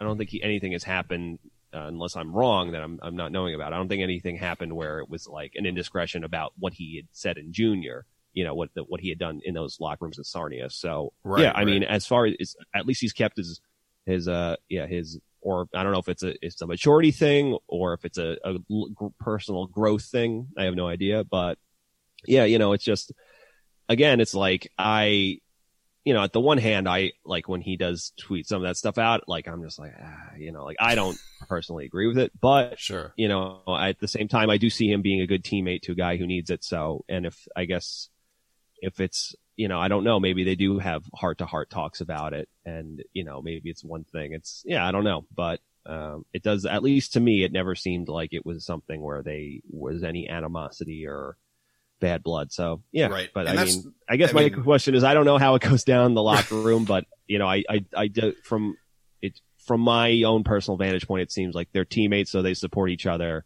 Maybe Right. they have their own views on things outside of it, but at least in the locker room and, you know, publicly with what happened with K'Andre, it seemed like he did immediately wanted to make sure he, he felt included with the team. So, Yeah, and, and that's really what I was at. I mean, obviously, you know, I'm Yeah. I can't. Nobody's gonna know, right? Exactly. yeah. But I, I, I guess because you guys obviously follow the team way closer than I do. I- If it seems Yeah. like it's it's kosher, I guess you know uh, we'll, we'll have to wait and see if, if anything crazy comes about of, uh, uh, from it. But uh, but yeah, Yeah. I just I just kind of wanted to know your guys' thoughts on that. So uh, so good stuff there. Um, James, did you need any, want to add anything, James, or uh, Uh, I just hope the FBI finds the K'Andre, uh, you know, fella. And, oh, me too. you know, and you know what? Honestly, with the way Zoom has worked and you see it in the news, it obviously probably wasn't even a hockey fan. So, Right. you know, I, you know, I hope they just, you know, find out who it is and the guy, you know, you know, you know, Get gets his in the end, you know, Certs. you know, just, uh, hopefully the, the balance of the universe, you know, you know, gives it right back to him. So, yeah. And you know what?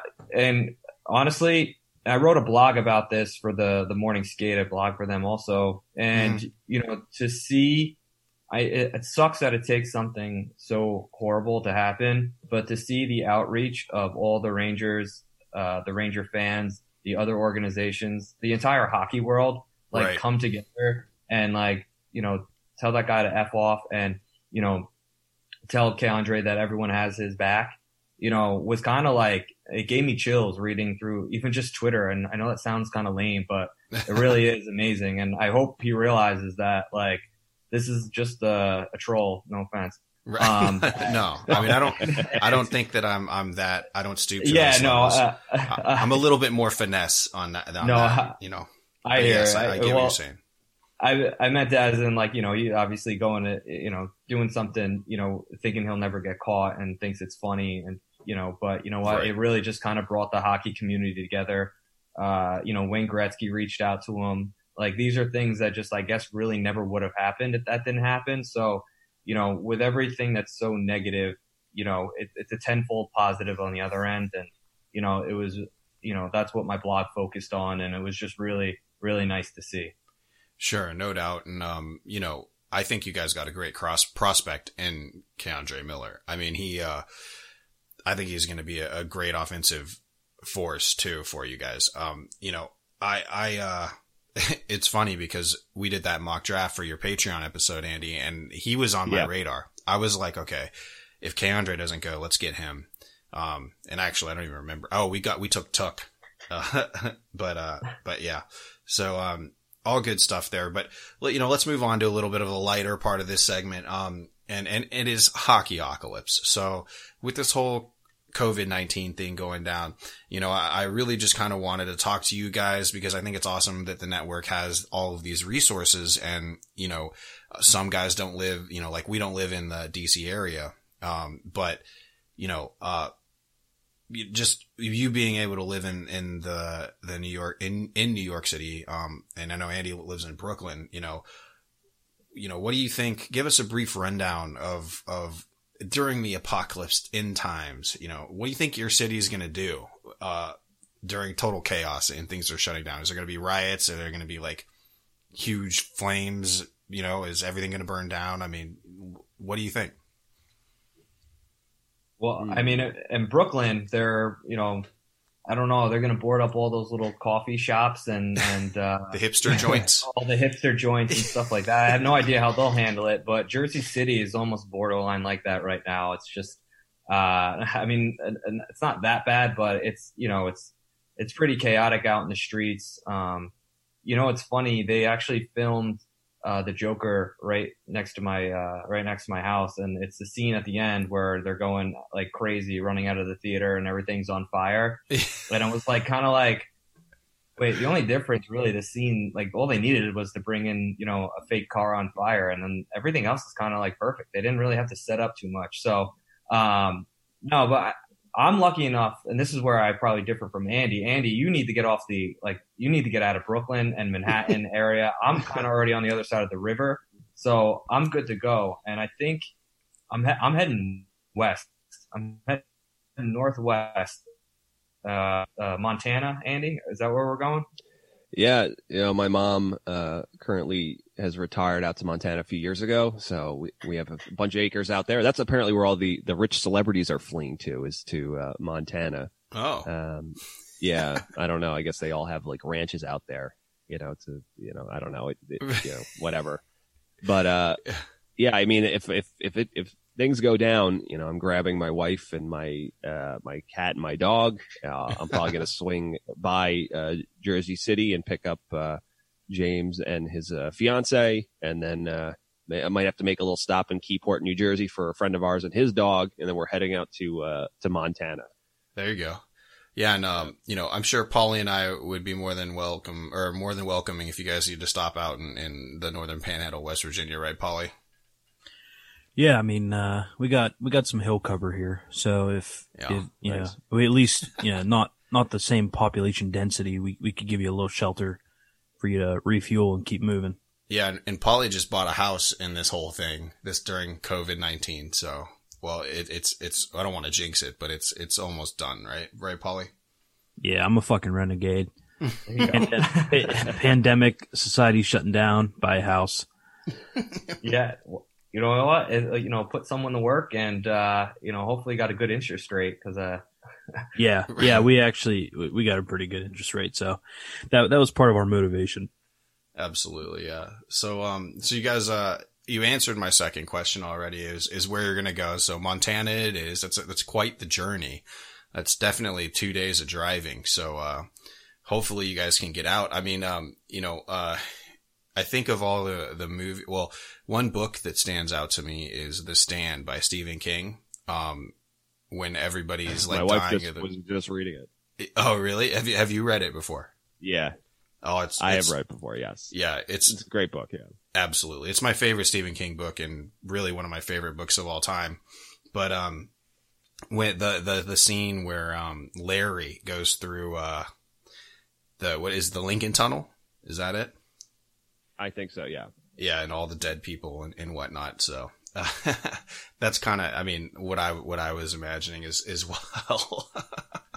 um, but, uh, moving on, uh, e- okay. Each of you get to take now this is a two prong question. I've changed it up. At first, it was just you can take one thing for apocalypse, but to make it hockey related, you get to take one thing for survival and one thing for for is an artifact to um you know educate future generations uh when you're rebuilding society about hockey. So like it could be you know paraphernalia or whatever. But uh, what are you taking for survival, and what are you taking to further the the the hockey um lifestyle, if you will? James, do you want to go first? Um, well, man, for survival, Yeah, one thing. uh, yeah, uh, I have like a, uh, like a, this pretty nice, like, uh, it's a utility, you know, uh, it's got like, you know, it's almost like a, uh, it's a, uh, what are those called? Oh Like my a god, they knife? got, like a Swiss Army. uh, yeah, it's like a Swiss Army on steroids, and it's it's a little bit bigger and has everything, but it's like a bigger version of it. I'm probably grabbing that right away. Uh, um, and then for an hockey artifact, and you go you go with your survival thing first, and give me a second to think about the artifact. sure. Uh, so in the vein of what James said, I actually have it's a cooler, but so you know carry carries water, but but, but ha- bear with me. Okay. It carries water. It has a little built-in FM radio, uh, and it like a like a little digital radio in it, and it al- also has a flashlight built into it, and it's got like uh, a little pouch on the side. So who knows? Maybe I can stick a like a something in it, you know. But you know, I, uh, water will be important. Uh, flashlight, I'm sure will factor in, and the ability to hopefully hear what's happening over the airwaves might potentially to get news might be important. So, uh, yeah, I thought about trying to get the most, you know, a weapon if things go down or something, you know, uh, maybe a little bit more menacing, but you know what? I'm going to go be the pragmatist and say I'm going to, you know, get, uh, have water and water flat. Yeah. Water flashlight, little digital radio combo. I think that'll serve me. And it, and Right. it's also in a cooler, so you could like store things that need to be cold, like beer. That's true. That's very true. Uh, James, do you need more time to, uh, or do you know what your, uh, your artifact is? If not, I can, I can go. Um, I think my ar- artifact would probably have to be my. Uh, so I was going back and forth. It would probably be my like a my roller hockey skates and ice hockey skates, only so people like know like how to build them. Because if you, as long as you have skates, That's a good I think you're Yeah. you're ready to rock. Like the game, the game, everything else can be remade and redone. Uh, I don't really care.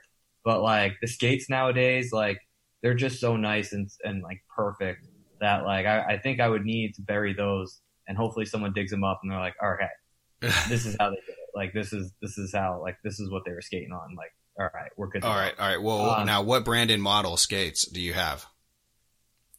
Uh, so I have I have the um oh my god I can't believe I just we just did a whole thing. I haven't skated in so The long. Um, uh, There's the, the Supremes, right? no no no I don't Oh, have the the Vapor. Vapor. I, yeah, the, no, the Vapor 2X Pro. Oh my god, I couldn't think of Vapor. I kept on saying Supreme in my head. I'm like, I don't have those, but we just did a whole, we just did a Yeah. whole podcast on like our favorite hockey equipment growing up. So Oh, okay. now I had like every name going through my head except for Vapor. I have the Bauer Vapor 2X Pros. I just got them, uh, and I got the roller hockey version as well. So Ooh, um, wow, you're yeah, you're I'm like, I'm ready to go for the rest of my life. Yeah, ready to go for the rest of my life. It- it- Yeah. I mean, So what's up, Bauer? What's up? Uh, you know, we we need some sponsorships. So you know, Sponsor us. yeah, Yeah. please. yeah, please. um, you know, and and I'm sure you paid a pretty penny for those. As a matter of fact, Paulie recently got himself a new pair of skates, and I told him, I go, Paulie, you're going to be skating these for the next 10, 15 years. You need to drop like four to it, 400 to a thousand dollars, man. Like you should go all out here. What does Polly do? Polly, tell him what you did. Tell him what you did. I bought a pair of skates, brand new out of the box. Uh, I think they were like sixty bucks. Oh man, What a fucking idiot. They hurt. They hurt. Yeah. Yeah, no shit. I. Yeah, mean- I mean, Sorry, Dave. no, it's just like, I mean, I'm I'm in the same position you are. Like, I felt the same exact way. I was like, you know, I'm gonna probably use these for at least a decade, and if like, and like I was playing hockey every week at that point. Obviously, now with the pandemic, I almost wish I bought you know, Right. a little bit cheaper version. But yeah, I mean, I, I skates are like my number one thing. If you don't have like a comfortable pair of skates, like it's gonna ruin your entire day. Absolutely. And that's what I told Polly, but Polly just decided to go the cheap route. um, you know, I first, I skate in a, a pair of Graf G75s and I picked those up for 400 bucks. They were last year's model. Um, you know, unfortunately they had white laces with like this blue, like, like tracer on it. Um, so I switched those out for the, for the Ovechkin, um, yellows yellow of course the yellow wax so you know i i'm Oh, and, boy. you know i'm no i'm no stud but I'm, I'm somewhat comfortable whenever i play There you go. You gotta look good, look good, play good, right? I'm a huge Exactly. Graf fan, by the way. I love, I love them. I had a pair growing up, and actually, funny story. My sister ran over them. She ran over my hockey bag, uh, and they they bent, and that was actually the last pair. I don't know why I stopped using them. Yeah i mean it sucks because that's a company that's really gone down the wayside uh with these big super brands like you know ccm and bauer and and now there's that like uh the true hockey which Oh. those are Mhm. those thing, things look awesome um if i ever buy another pair of skates i'll probably Yeah.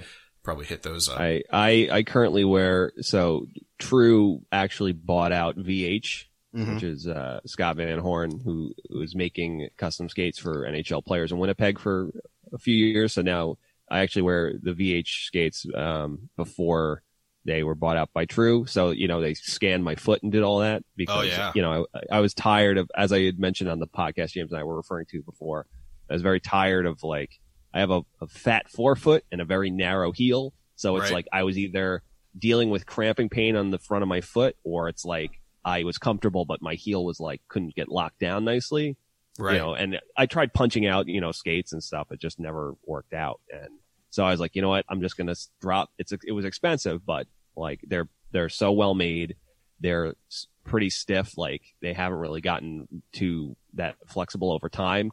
You know, Right. I, not that I'm super hard on them. It's just men's league, but right right. yeah, they're they're so you know, uh, yeah, it was the best investment I pro- possibly could have ever made. Because you know, I I too when I was learning to, to skate was made that like I didn't want to drop a lot of money, but then you were in pain, and then eventually you're like, I gotta get another pair because this I can't do this anymore. This is not working, right. You know, and little little before you know it, you've spent now you're buying another pair of skates, you know, where you're trying to save money, so now you just blew sixty bucks or whatever you know it is. So yeah, Yeah, and, and it's funny because Polly, uh, it sounds like Andy's foot is a lot like yours, with the with the narrow ankle or narrow heel, and then the fat that uh, toe box, I guess you could say.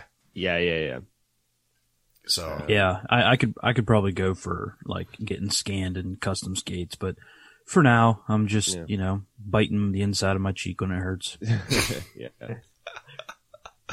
All right, Well, well, um, we were talking about the artifact, right? yeah, yeah. So Andy, what's your artifact that you're going to be taking? Oh, this is tough. Well, all right. If so, hockey related artifact. Um, you know, I assume that even though James James will have it covered in terms of the skates, so they know what skates look like. Because Right, I assume at this point in the apocalypse, the hockey infrastructure has fallen, sure. Yeah, and, there's no, and it might no not be able to even option return for, a while. Yeah, right? there's no, So- there's no NHL anymore. It's fucked. No, okay, yeah. So I would bring uh, a green biscuit because you're going to have to learn how to play hockey, and I don't think ice will be readily available until the winters. That way, at least like the the what, even if it's not me, that civilization can like learn how to pl- discover rediscover hockey again, maybe on asphalt, and then you know Right. hopefully they will find like they will find James's uh you know in a in a capsule they'll find James's skates and be able to like realize oh not only do we do this on like concrete that there must be a way to do this on ice too because there's the blades or whatever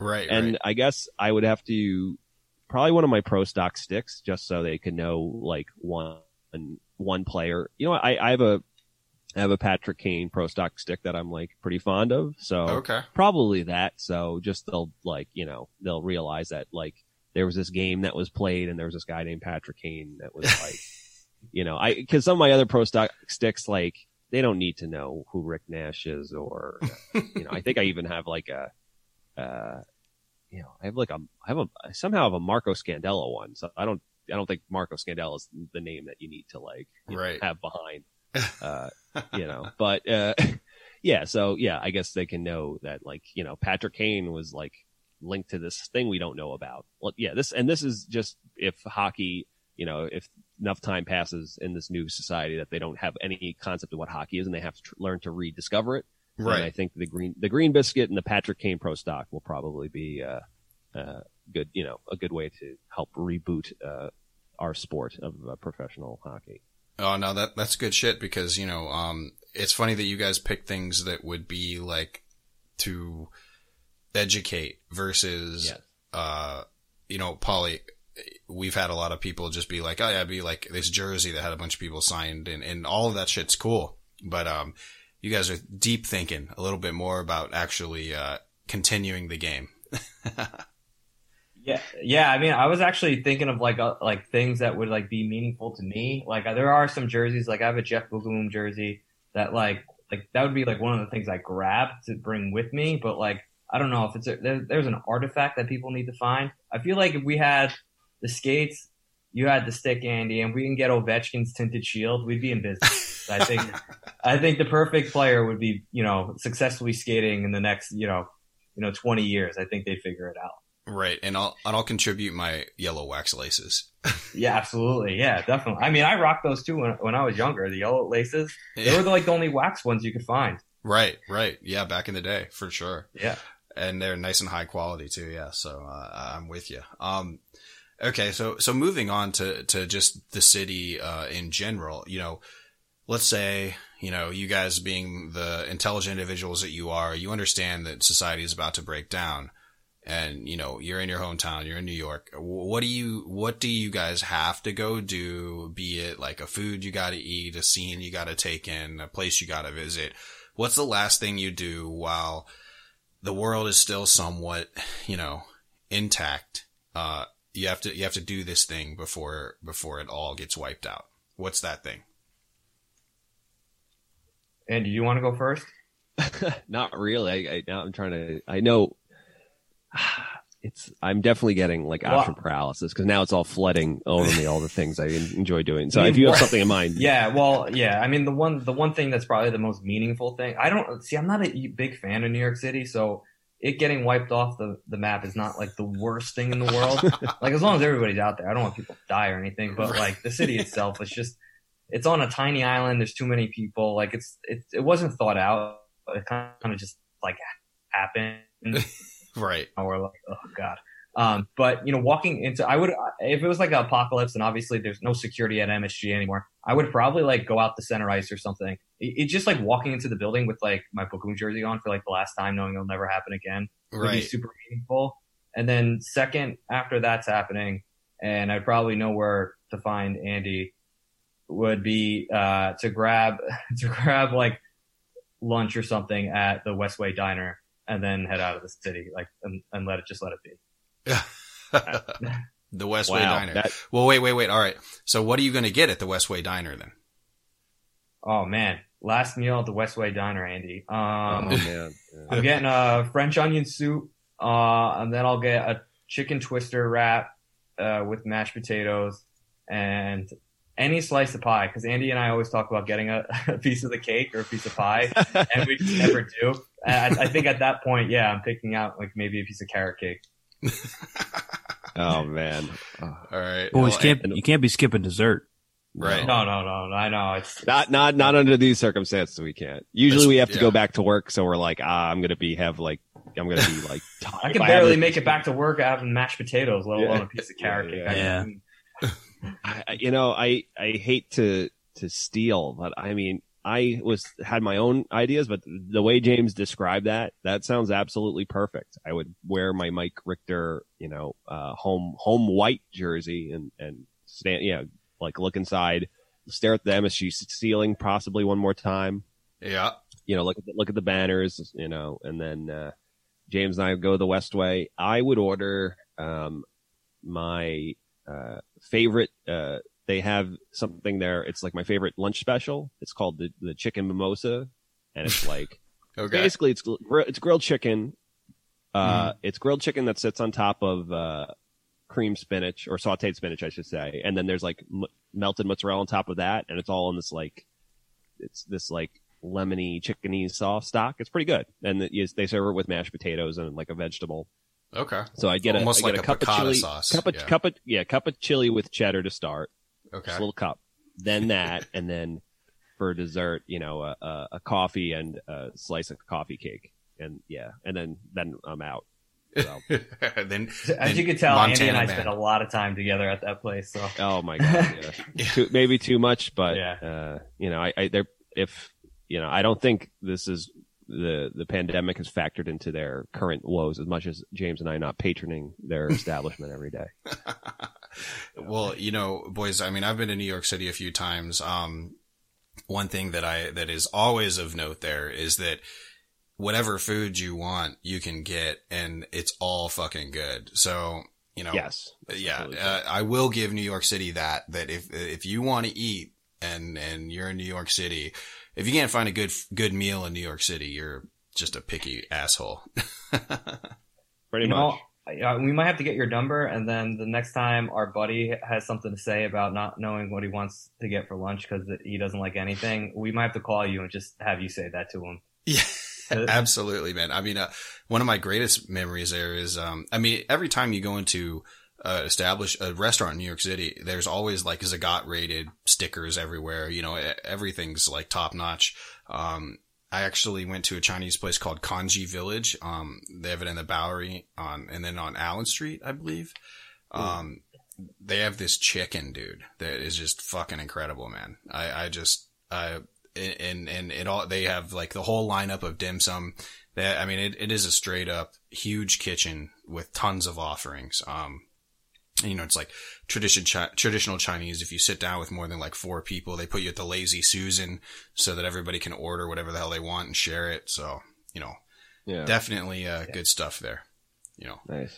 yeah. Not to mention, Check you know, like sure. the dirty water hot dog and, and the, the tourist, the, the, the New York slice and, and everything. So, yeah, it, you know, I, obviously it would suck because it would be, you know, for I have my favorite spots, but of course it's not like they're all in proximity to each other. So it's like if I want my last slice in New York City, I gotta go to uh, Prince Street Pizza and get this the spicy square, you know, on Prince Street. Okay. But then, yeah, maybe maybe I would uh, go over to yes, maybe I'd stop by that uh, like you said, Congee Village or Yeah. you know, Joe's Shanghai or something and get dim sum or Yeah. uh, yeah, or dumplings or and then uh, yeah, damn fuck. Or then uh, my favorite Italian restaurant is this place that's called John's, which is also is on 9th Street. So Okay. actually, yeah, I can work my way up, make it work my way up to uh, you know on my way out. Uh, it'd be it'd be super full, but yeah, Right. uh, yeah, but yeah, to your point, yeah, it's honestly, it says if there's, yeah, whatever floats your boat, it's, it's in, you can, you can find it if you're diligent enough and you, you, you have a good enough recommendation. Absolutely. Absolutely. Polly, Polly, we're going to have to go down there and just eat our faces off sometime. Yeah, uh, I'm not going to fight you on that. um, all right, boys. So now that as, as New York City skylines in your rearview mirror, you know, you're, you're, you've picked up your, your, your friends in Jersey City and in New Jersey and you're, and you're heading out and, uh, you know, destination either Wheeling, West Virginia to, to, to pick us up or, or to, to hunker down before you, you go to Montana. What do you, what, what, what nostalgic thing, like, what are you going to miss about New York City? and uh, maybe James isn't going to miss anything, and that's an acceptable answer. But, but what are you guys going to miss? Uh, uh, Andy, you want to go first? Sure. Now, so I currently live in Brooklyn, like I had mentioned, and my wife and I, you know, we we're in our apartment and we're constantly bemoan the lack of space and this and that. And, Right. but I will say that and it always comes time. It's like time to resign the lease. Like, are we gonna, we just gonna finally move, you know, elsewhere, you know, get a house and do this? But there is an energy, man, and it's it's kind of hard to describe. I like it, you know. Uh, Sure. Not everyone likes it. I I enjoy kind of being in the, the middle of it. Uh, you know, obviously, I I love wide open spaces and all this other stuff, but I'm someone who loves uh, ho- like I always love picking up new hobbies that I like get really into for a month or two, and then I just drop. Like I, you know, I forget all about it. Sure. But I love that whatever your thing is, you can absolutely like there's a spot like, you know, if I get really into like, you know, I don't know, if I got really into uh this weird obscure thing, I could probably find like a little store or like uh group that meets to like obsess over it or whatever. Right. So like underwater basket weaving down down yeah, in Brooklyn. exactly. Yeah, exactly. There's, Exactly. there's a whole uh, Facebook group and everything. They they meet twice exactly. a week. Oh yeah, exactly. So, and that's it's kind of almost like what you said is that like you can just say, what do you want to, you know, on a Friday? Well, before this pandemic, you know, my wife and I say like, oh, let's go out tonight. It's like, what do we want? And we can figure this out. We can basically tailor our whole night based on like we can. You have so many options. You get Right. option paralysis sometimes, but Sure. you know, never, never until this scenario did I realize how much I took for granted all those nights. I was like, oh, we should probably stay in. And now I'm like, I look at me and I'm like, what are you, a, like a fucking asshole? Like you could have went to get like this tight, you could have got some of the, you know, the best, uh, Indian food, you know, in, in the country. Right. And then Outside you could India. go to, yeah. And then you could go to like do, uh, trivia, you know, or this special themed trivia at this, you could, fuck, you could probably find a, a hockey themed trivia night at this bar. And then you could go get absolutely plastered while you go drink, you know, delicious, some of the best, you know, cocktails in, in the country. And then you can go do bad, find like, do bad karaoke at like some, you know, go to like, you could take the train, go to K Town and do, uh, karaoke with a bunch of your friends. So it's just like, you know, when this is over, you know, I feel like I, I hope that I, the lesson is that I, I will, you know, enjoy all the variety of things you can do. And because it's honestly, it's like you have almost every options on the table. So that's what I'm going to miss the most is just, you know, but if it has to be one specific nostalgic thing, um, yeah, it would honestly, it would probably be my wife and I have our favorite restaurant uh, here in Brooklyn. Uh, it's called Otis and it makes, they make amazing cocktails and they make excellent food and the ambiance is great. And we just love going there and like and having an awesome, we have the, uh, their take on an old fashioned, which is delicious. Okay. You know, uh, I love or old a Negroni, fashions. or a Negroni. They, or they also have a Negroni that's absolutely fantastic. Nice. And they, yeah, and they're just, they're, the, the staff is amazing. The food's amazing. The ambiance is awesome. And it's just, yeah, it's just kind of like our home. So that's what I'm going to miss the most is the, my wife and I having dinner and drinks at uh, Otis and just hanging out. Good stuff. And and I, I do have a New York City uh story, James, before before we get to what you're gonna miss, um, because I feel like you might be a little bit of a downer here. Uh but um I I went to this thing called like Tom Petty Fest and it was in the Bowery. Um and it, they had like Justin Long, a bunch of like bands that were playing basically just Tom Petty, right?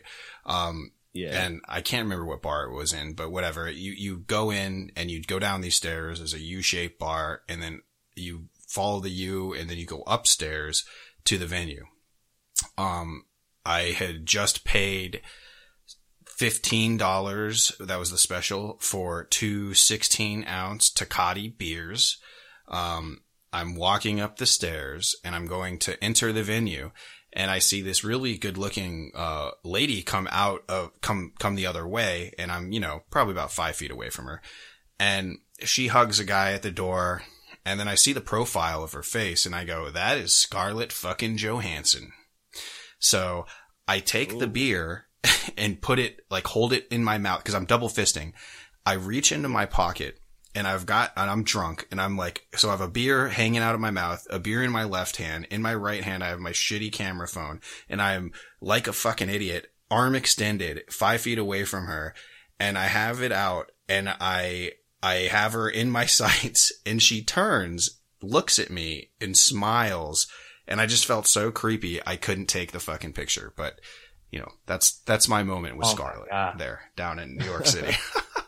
Oh man. Oh man, that's I mean that's a good one. I mean, yeah.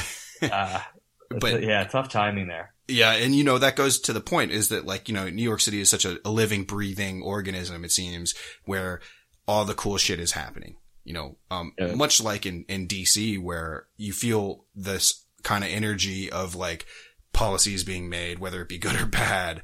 Um, but shots are being called in DC, right? But in in New York, it's more like you know, money's moving, people are doing cool stuff, you know, more of a, of a party and, and less formal atmosphere in that sense. So, so I definitely get what you're saying, but, uh, but you know, yeah. All right, James, bring us back down to earth, I guess. I mean, what are you going to miss?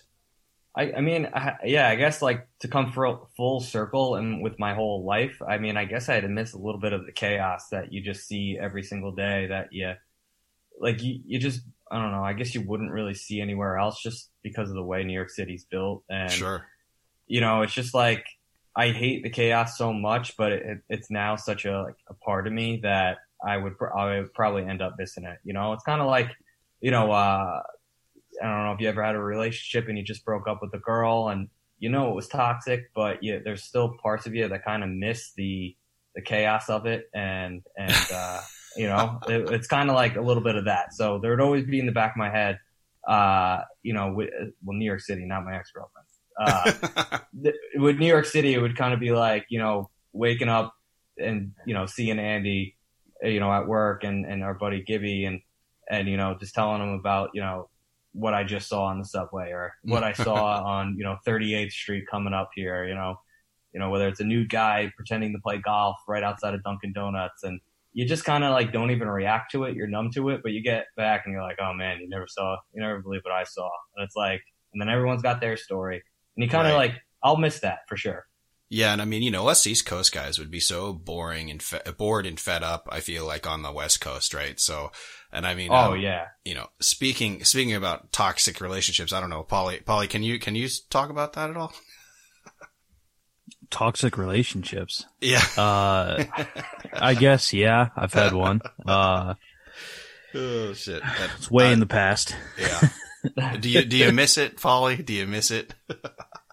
No, no. Um, maybe I did for the first couple months, but then I, uh, just enjoyed being a single man in college. Fair enough. Fair enough. I guess I guess that that relationship definitely pales in comparison to the city of New York. But uh, but yeah. Let's uh the final question here though, and and I didn't want to ruin it because you know, like I said, uh, I alluded to it earlier. I feel like the Rangers are really kind of they've done a great job on the rebuild. They've they've remained somewhat competitive and and have only taken a couple years off it seems. Um, so what's more likely, the world ending or your team winning a cup in three years? Uh, One. I mean, I mean, you're asking at a hell of a time right now. right, right. it really is a 50-50 shot here. Uh, I'm I'm gonna say that um, uh, I'm gonna say that I mean Rangers winning the Stanley Cup. I think we're at the closest now within three years than we've been in a very very long time. Even when we had our you know uh, runs, I always didn't think we were really a Stanley Cup team. I Right. Thought Like the Tortorella uh, years. and relied on Hanks.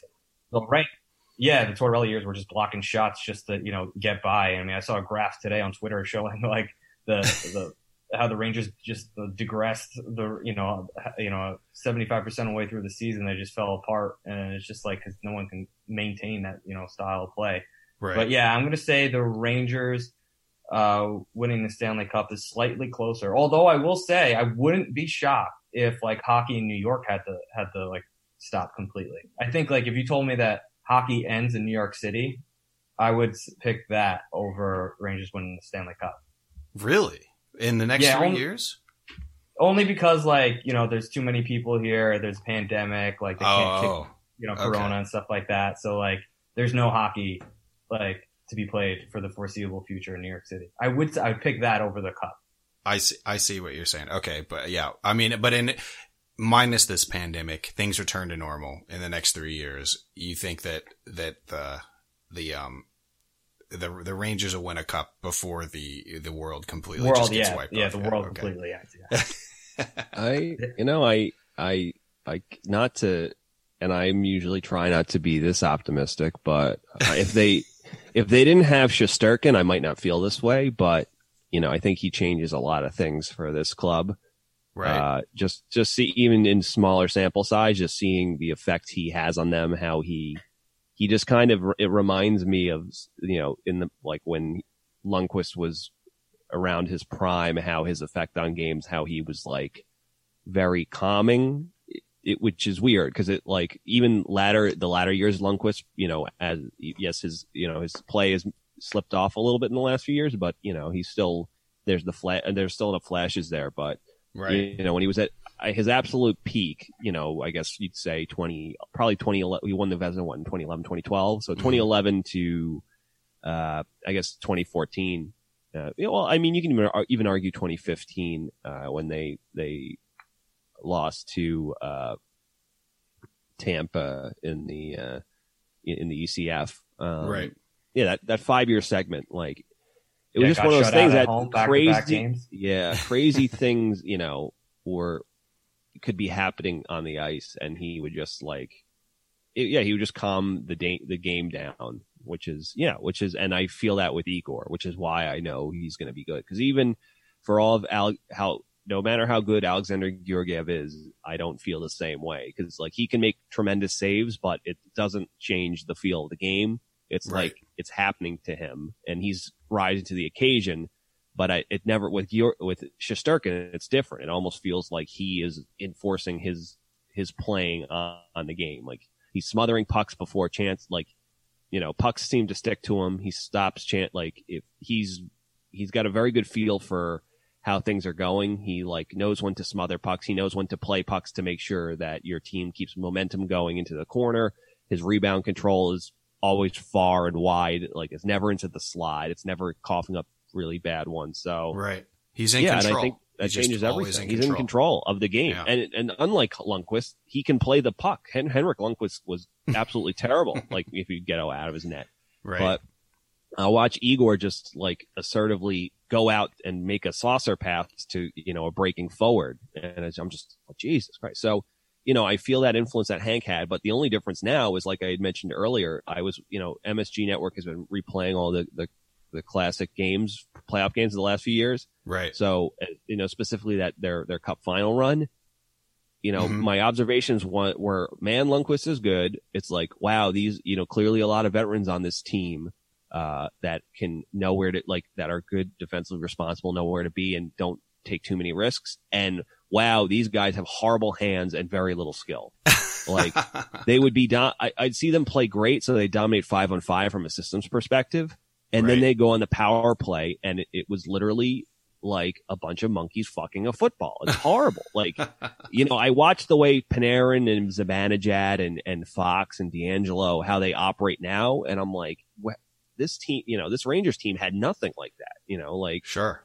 You know, they get they get one guy who would be a skill guy, like they'd have Keith Yandle for a season or two seasons, or you know, from the back end. Sure. But then you know, it's like they're then in front of the net, you'd have uh, you know, Kreider and Stepan, and yeah, it's just like Rick Nash, who like, or you know, Rick Nash in twenty you know thirteen on, who was Yeah. wasn't Rick Nash in Columbus, and it was just yeah, it's just and then Brad it's- Richards there for a little bit, right? yeah, broad Broadway Brad. Uh, Fucking asshole. So it, yeah, you know, and I mean, like he was good, like he was good, but he was good as like a grizzled, older forward. You know what I mean? It just Right, they've right. never had. I've never felt they've had the amount of raw skill that they've had now, and knowing that they're just going to hone it over the next few seasons, and Adam Fox is going to get better. And Sure. Pete Filipino will get stronger, and Kakko will, will probably have, you know, have his first taste of, will be more comfortable. It's just like, yeah, I've never felt this much. I don't want to speak for James. I've never felt this much promise. So I feel like they have as, as good a chance as anyone. And like you said, it's hard to rebuild because a lot of teams say, all right, we're rebuilding. And they think that means being uh, shitty for five years. And then they're like, we were shitty for five years. What happened? Like, why didn't we get better? It's like, well, you, dra- you, you know, you, you, you decided to draft, you know, uh, Pavel Zacha over this guy who was like surefire, not miss, you know, but, Yep. um, yes, that was a shot at the Devils, but, um, but yeah, it's like, you know, Jeff Gorton does some of his best work via trades and in free agency. He makes he flipped uh, struggling Ryan Spooner for Ryan Strome, who now put up who put up close to seventy points and was good with Panarin, and that's good asset management. You know, Right. getting a seventy point, even if you you know I, I not to not to say Strome doesn't deserve it, but uh, it's yeah, it's good to find guys off the scrap heap and get productive players out of them. You know what I mean? So if, if he continues doing what he's done, I I like their shot as good as anyone. You know, and I also feel like that their window in terms of how what age level they're at. You know, some other teams should be slipping out of that contention unless they can refresh on the fly, and yeah, other teams are a little bit behind them. So yeah, I feel like they're they're in a a good little window where their only competition will be maybe teams like Carolina or uh, uh, Colorado who are similar in age. Right. Yeah. Um, you know, and I agree the future's bright for the Rangers. Um, and, uh, unlike the, you know, the Capitals who are aging now, you know, I mean, it's going to be crazy. It's going to be crazy the next few years in the Metro. But, um, you know, boys, uh, I really got to thank you. Uh, I, I know I did desk spot on yours and we finally got, you know, with this whole thing, we, a lot of time and, and content has been able to free up. Uh, and, you know, Andy, uh, I've been working with you on the, um, Hockey Podcast Network's Goonline Gaming stuff, uh, announcing the Chell. Uh, you're, you're doing awesome with the play by play and I'm, you know, um, drunkenly adding, uh, some sort of color commentary. So if you guys want to check that out, that's, that's cool. And, and I know we've done a bunch of Patreon, uh, Metro Division stuff. So, uh, everybody check that stuff out. But, uh, you know, I just want to give it to you guys. Why don't you, uh, tell them where, where they can find you on social? James, And you you- want to do the honors? Yeah. I was rambling. No, yeah, no, it was fine. I, I thought you were gonna just keep going there for a second. Um, Sorry, gonna- buddy. Sorry. No, no, no, no, no, no. It's fine. Please, you know what I mean? Uh, you're so you're a lot more eloquent than I am with these words. Uh, uh, yeah, on Twitter you can follow us at at Broadway Boys Pod. Um, also, you know, check out, uh, you know, check out, you know, pretty much where we follow every single team uh, covered in the NHL. So please, you know, follow all of us throughout the whole league. Uh, show support, you know, all, you know, all, you know, hockey wide here. And, um, uh, yeah, I, Andy, you, you take it over here on, we're on Apple Podcast, Spotify, uh, what is it? Yeah. Stitcher. I don't even think I ever listened to anything on that, but, yeah, uh, that SoundCloud. Sound, SoundCloud. Uh, yeah, I mean, again, like uh, HT said, we do a lot of good stuff on Patreon. It's only a dollar. I know it's ti times are tough, but you have a dollar. Like, Yeah. Listen, yeah, listen to you know our Metro roundtables are awesome. Uh, if if we talk about others, mo- there's there's movie content on there. There's professional wrestling talk if that floats your boat. Uh, yeah, look at w- watch our our me and uh, you know HT commentate. We have some more uh, Goonline gaming videos coming out soon. Uh, and yeah, I mean HT man, like you know, uh, it's it's a it's a not we, we try to be modest and, and we but you're you are definitely the the best friend of the uh, the Broadway Boys podcast. I, I, I will say that. No no if no you know and Paul and now Paul Paulie like it was awesome meeting you, bud. Uh, you know I we we definitely gotta team up more. You know definitely uh you Absolutely. know don't tell don't tell Berlansky I told you that. You know, it might hurt his feelings because I I know you guys That's have the first friend- thing I'm gonna tell him. Yeah. but uh yeah i mean thank you for having us on guys. This was an absolute blast. Uh we love you know listening to your you know your pod. You you definitely you guys are I mean, hilarious together. And yeah uh ho- hockey apocalypse is some amazing concoction that only you, you two could have thought of i'm sure. So uh yeah it was a lot of fun. Yeah, no doubt, guys. And then you know what? It's it's fucked up because I should hate you guys. Like the Rangers have knocked us out of how many playoff series in the second round and even in the first. I mean, you know, and then the same with the Penguins, you know. But uh, again, like like you said, the friends of the pods in that sense. I mean, some of the best within our own division. Um, and and being able to discuss things with all these other all these other hosts. I, I haven't met a bad one yet. Um, but, uh, but I definitely, uh, uh, thank you guys for, for saying that we're the, we're the, we're the, your BFF and, uh, it- it's awesome. I definitely want to, um, do more stuff with you guys. So we'll think something up for sure. oh yeah we'll we'll, we'll make something happen Absolutely. Yeah. well, um, boys, you know, I know New York's going through a really tough time right now. So, Uh, please stay safe. Um, thanks a lot for coming on. Um, and, and really, you know, stay inside, stay safe, uh, stay healthy. All right. Thank you, Charles. You yeah, too. yeah. Thank you both. I had a blast. Thanks, guys.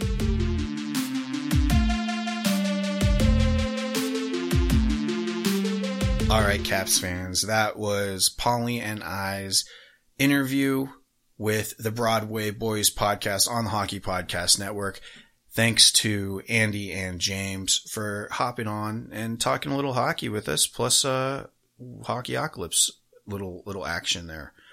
Um you know, next week we will have Bayou Benders on to talk about one of my favorite cities in the entire United States, New Orleans. So stand by for that. Uh, Paulie, what'd you think, man? Oh, good stuff. It was a it was a great conversation. Uh, I enjoyed those guys. They were, you know, they know what they're talking about, and they're it was a good flow. They were good to talk to. I enjoyed it.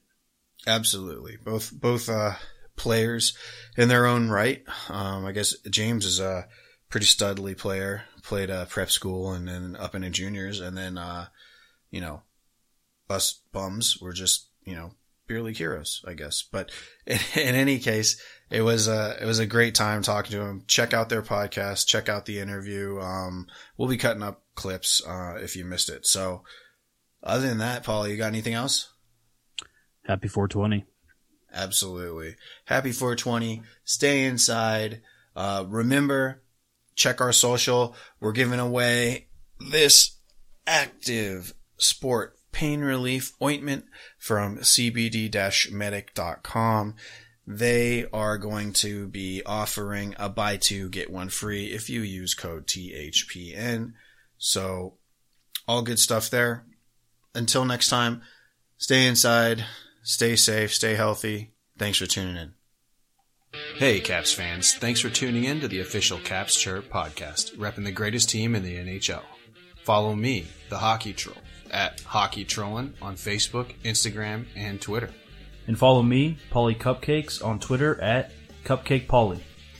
And follow the show's handle at Caps Chirp on Twitter and Instagram. Special thanks to the Hockey Podcast Network at HockeyPodNet on Twitter and thehockeypodcastnetwork.com.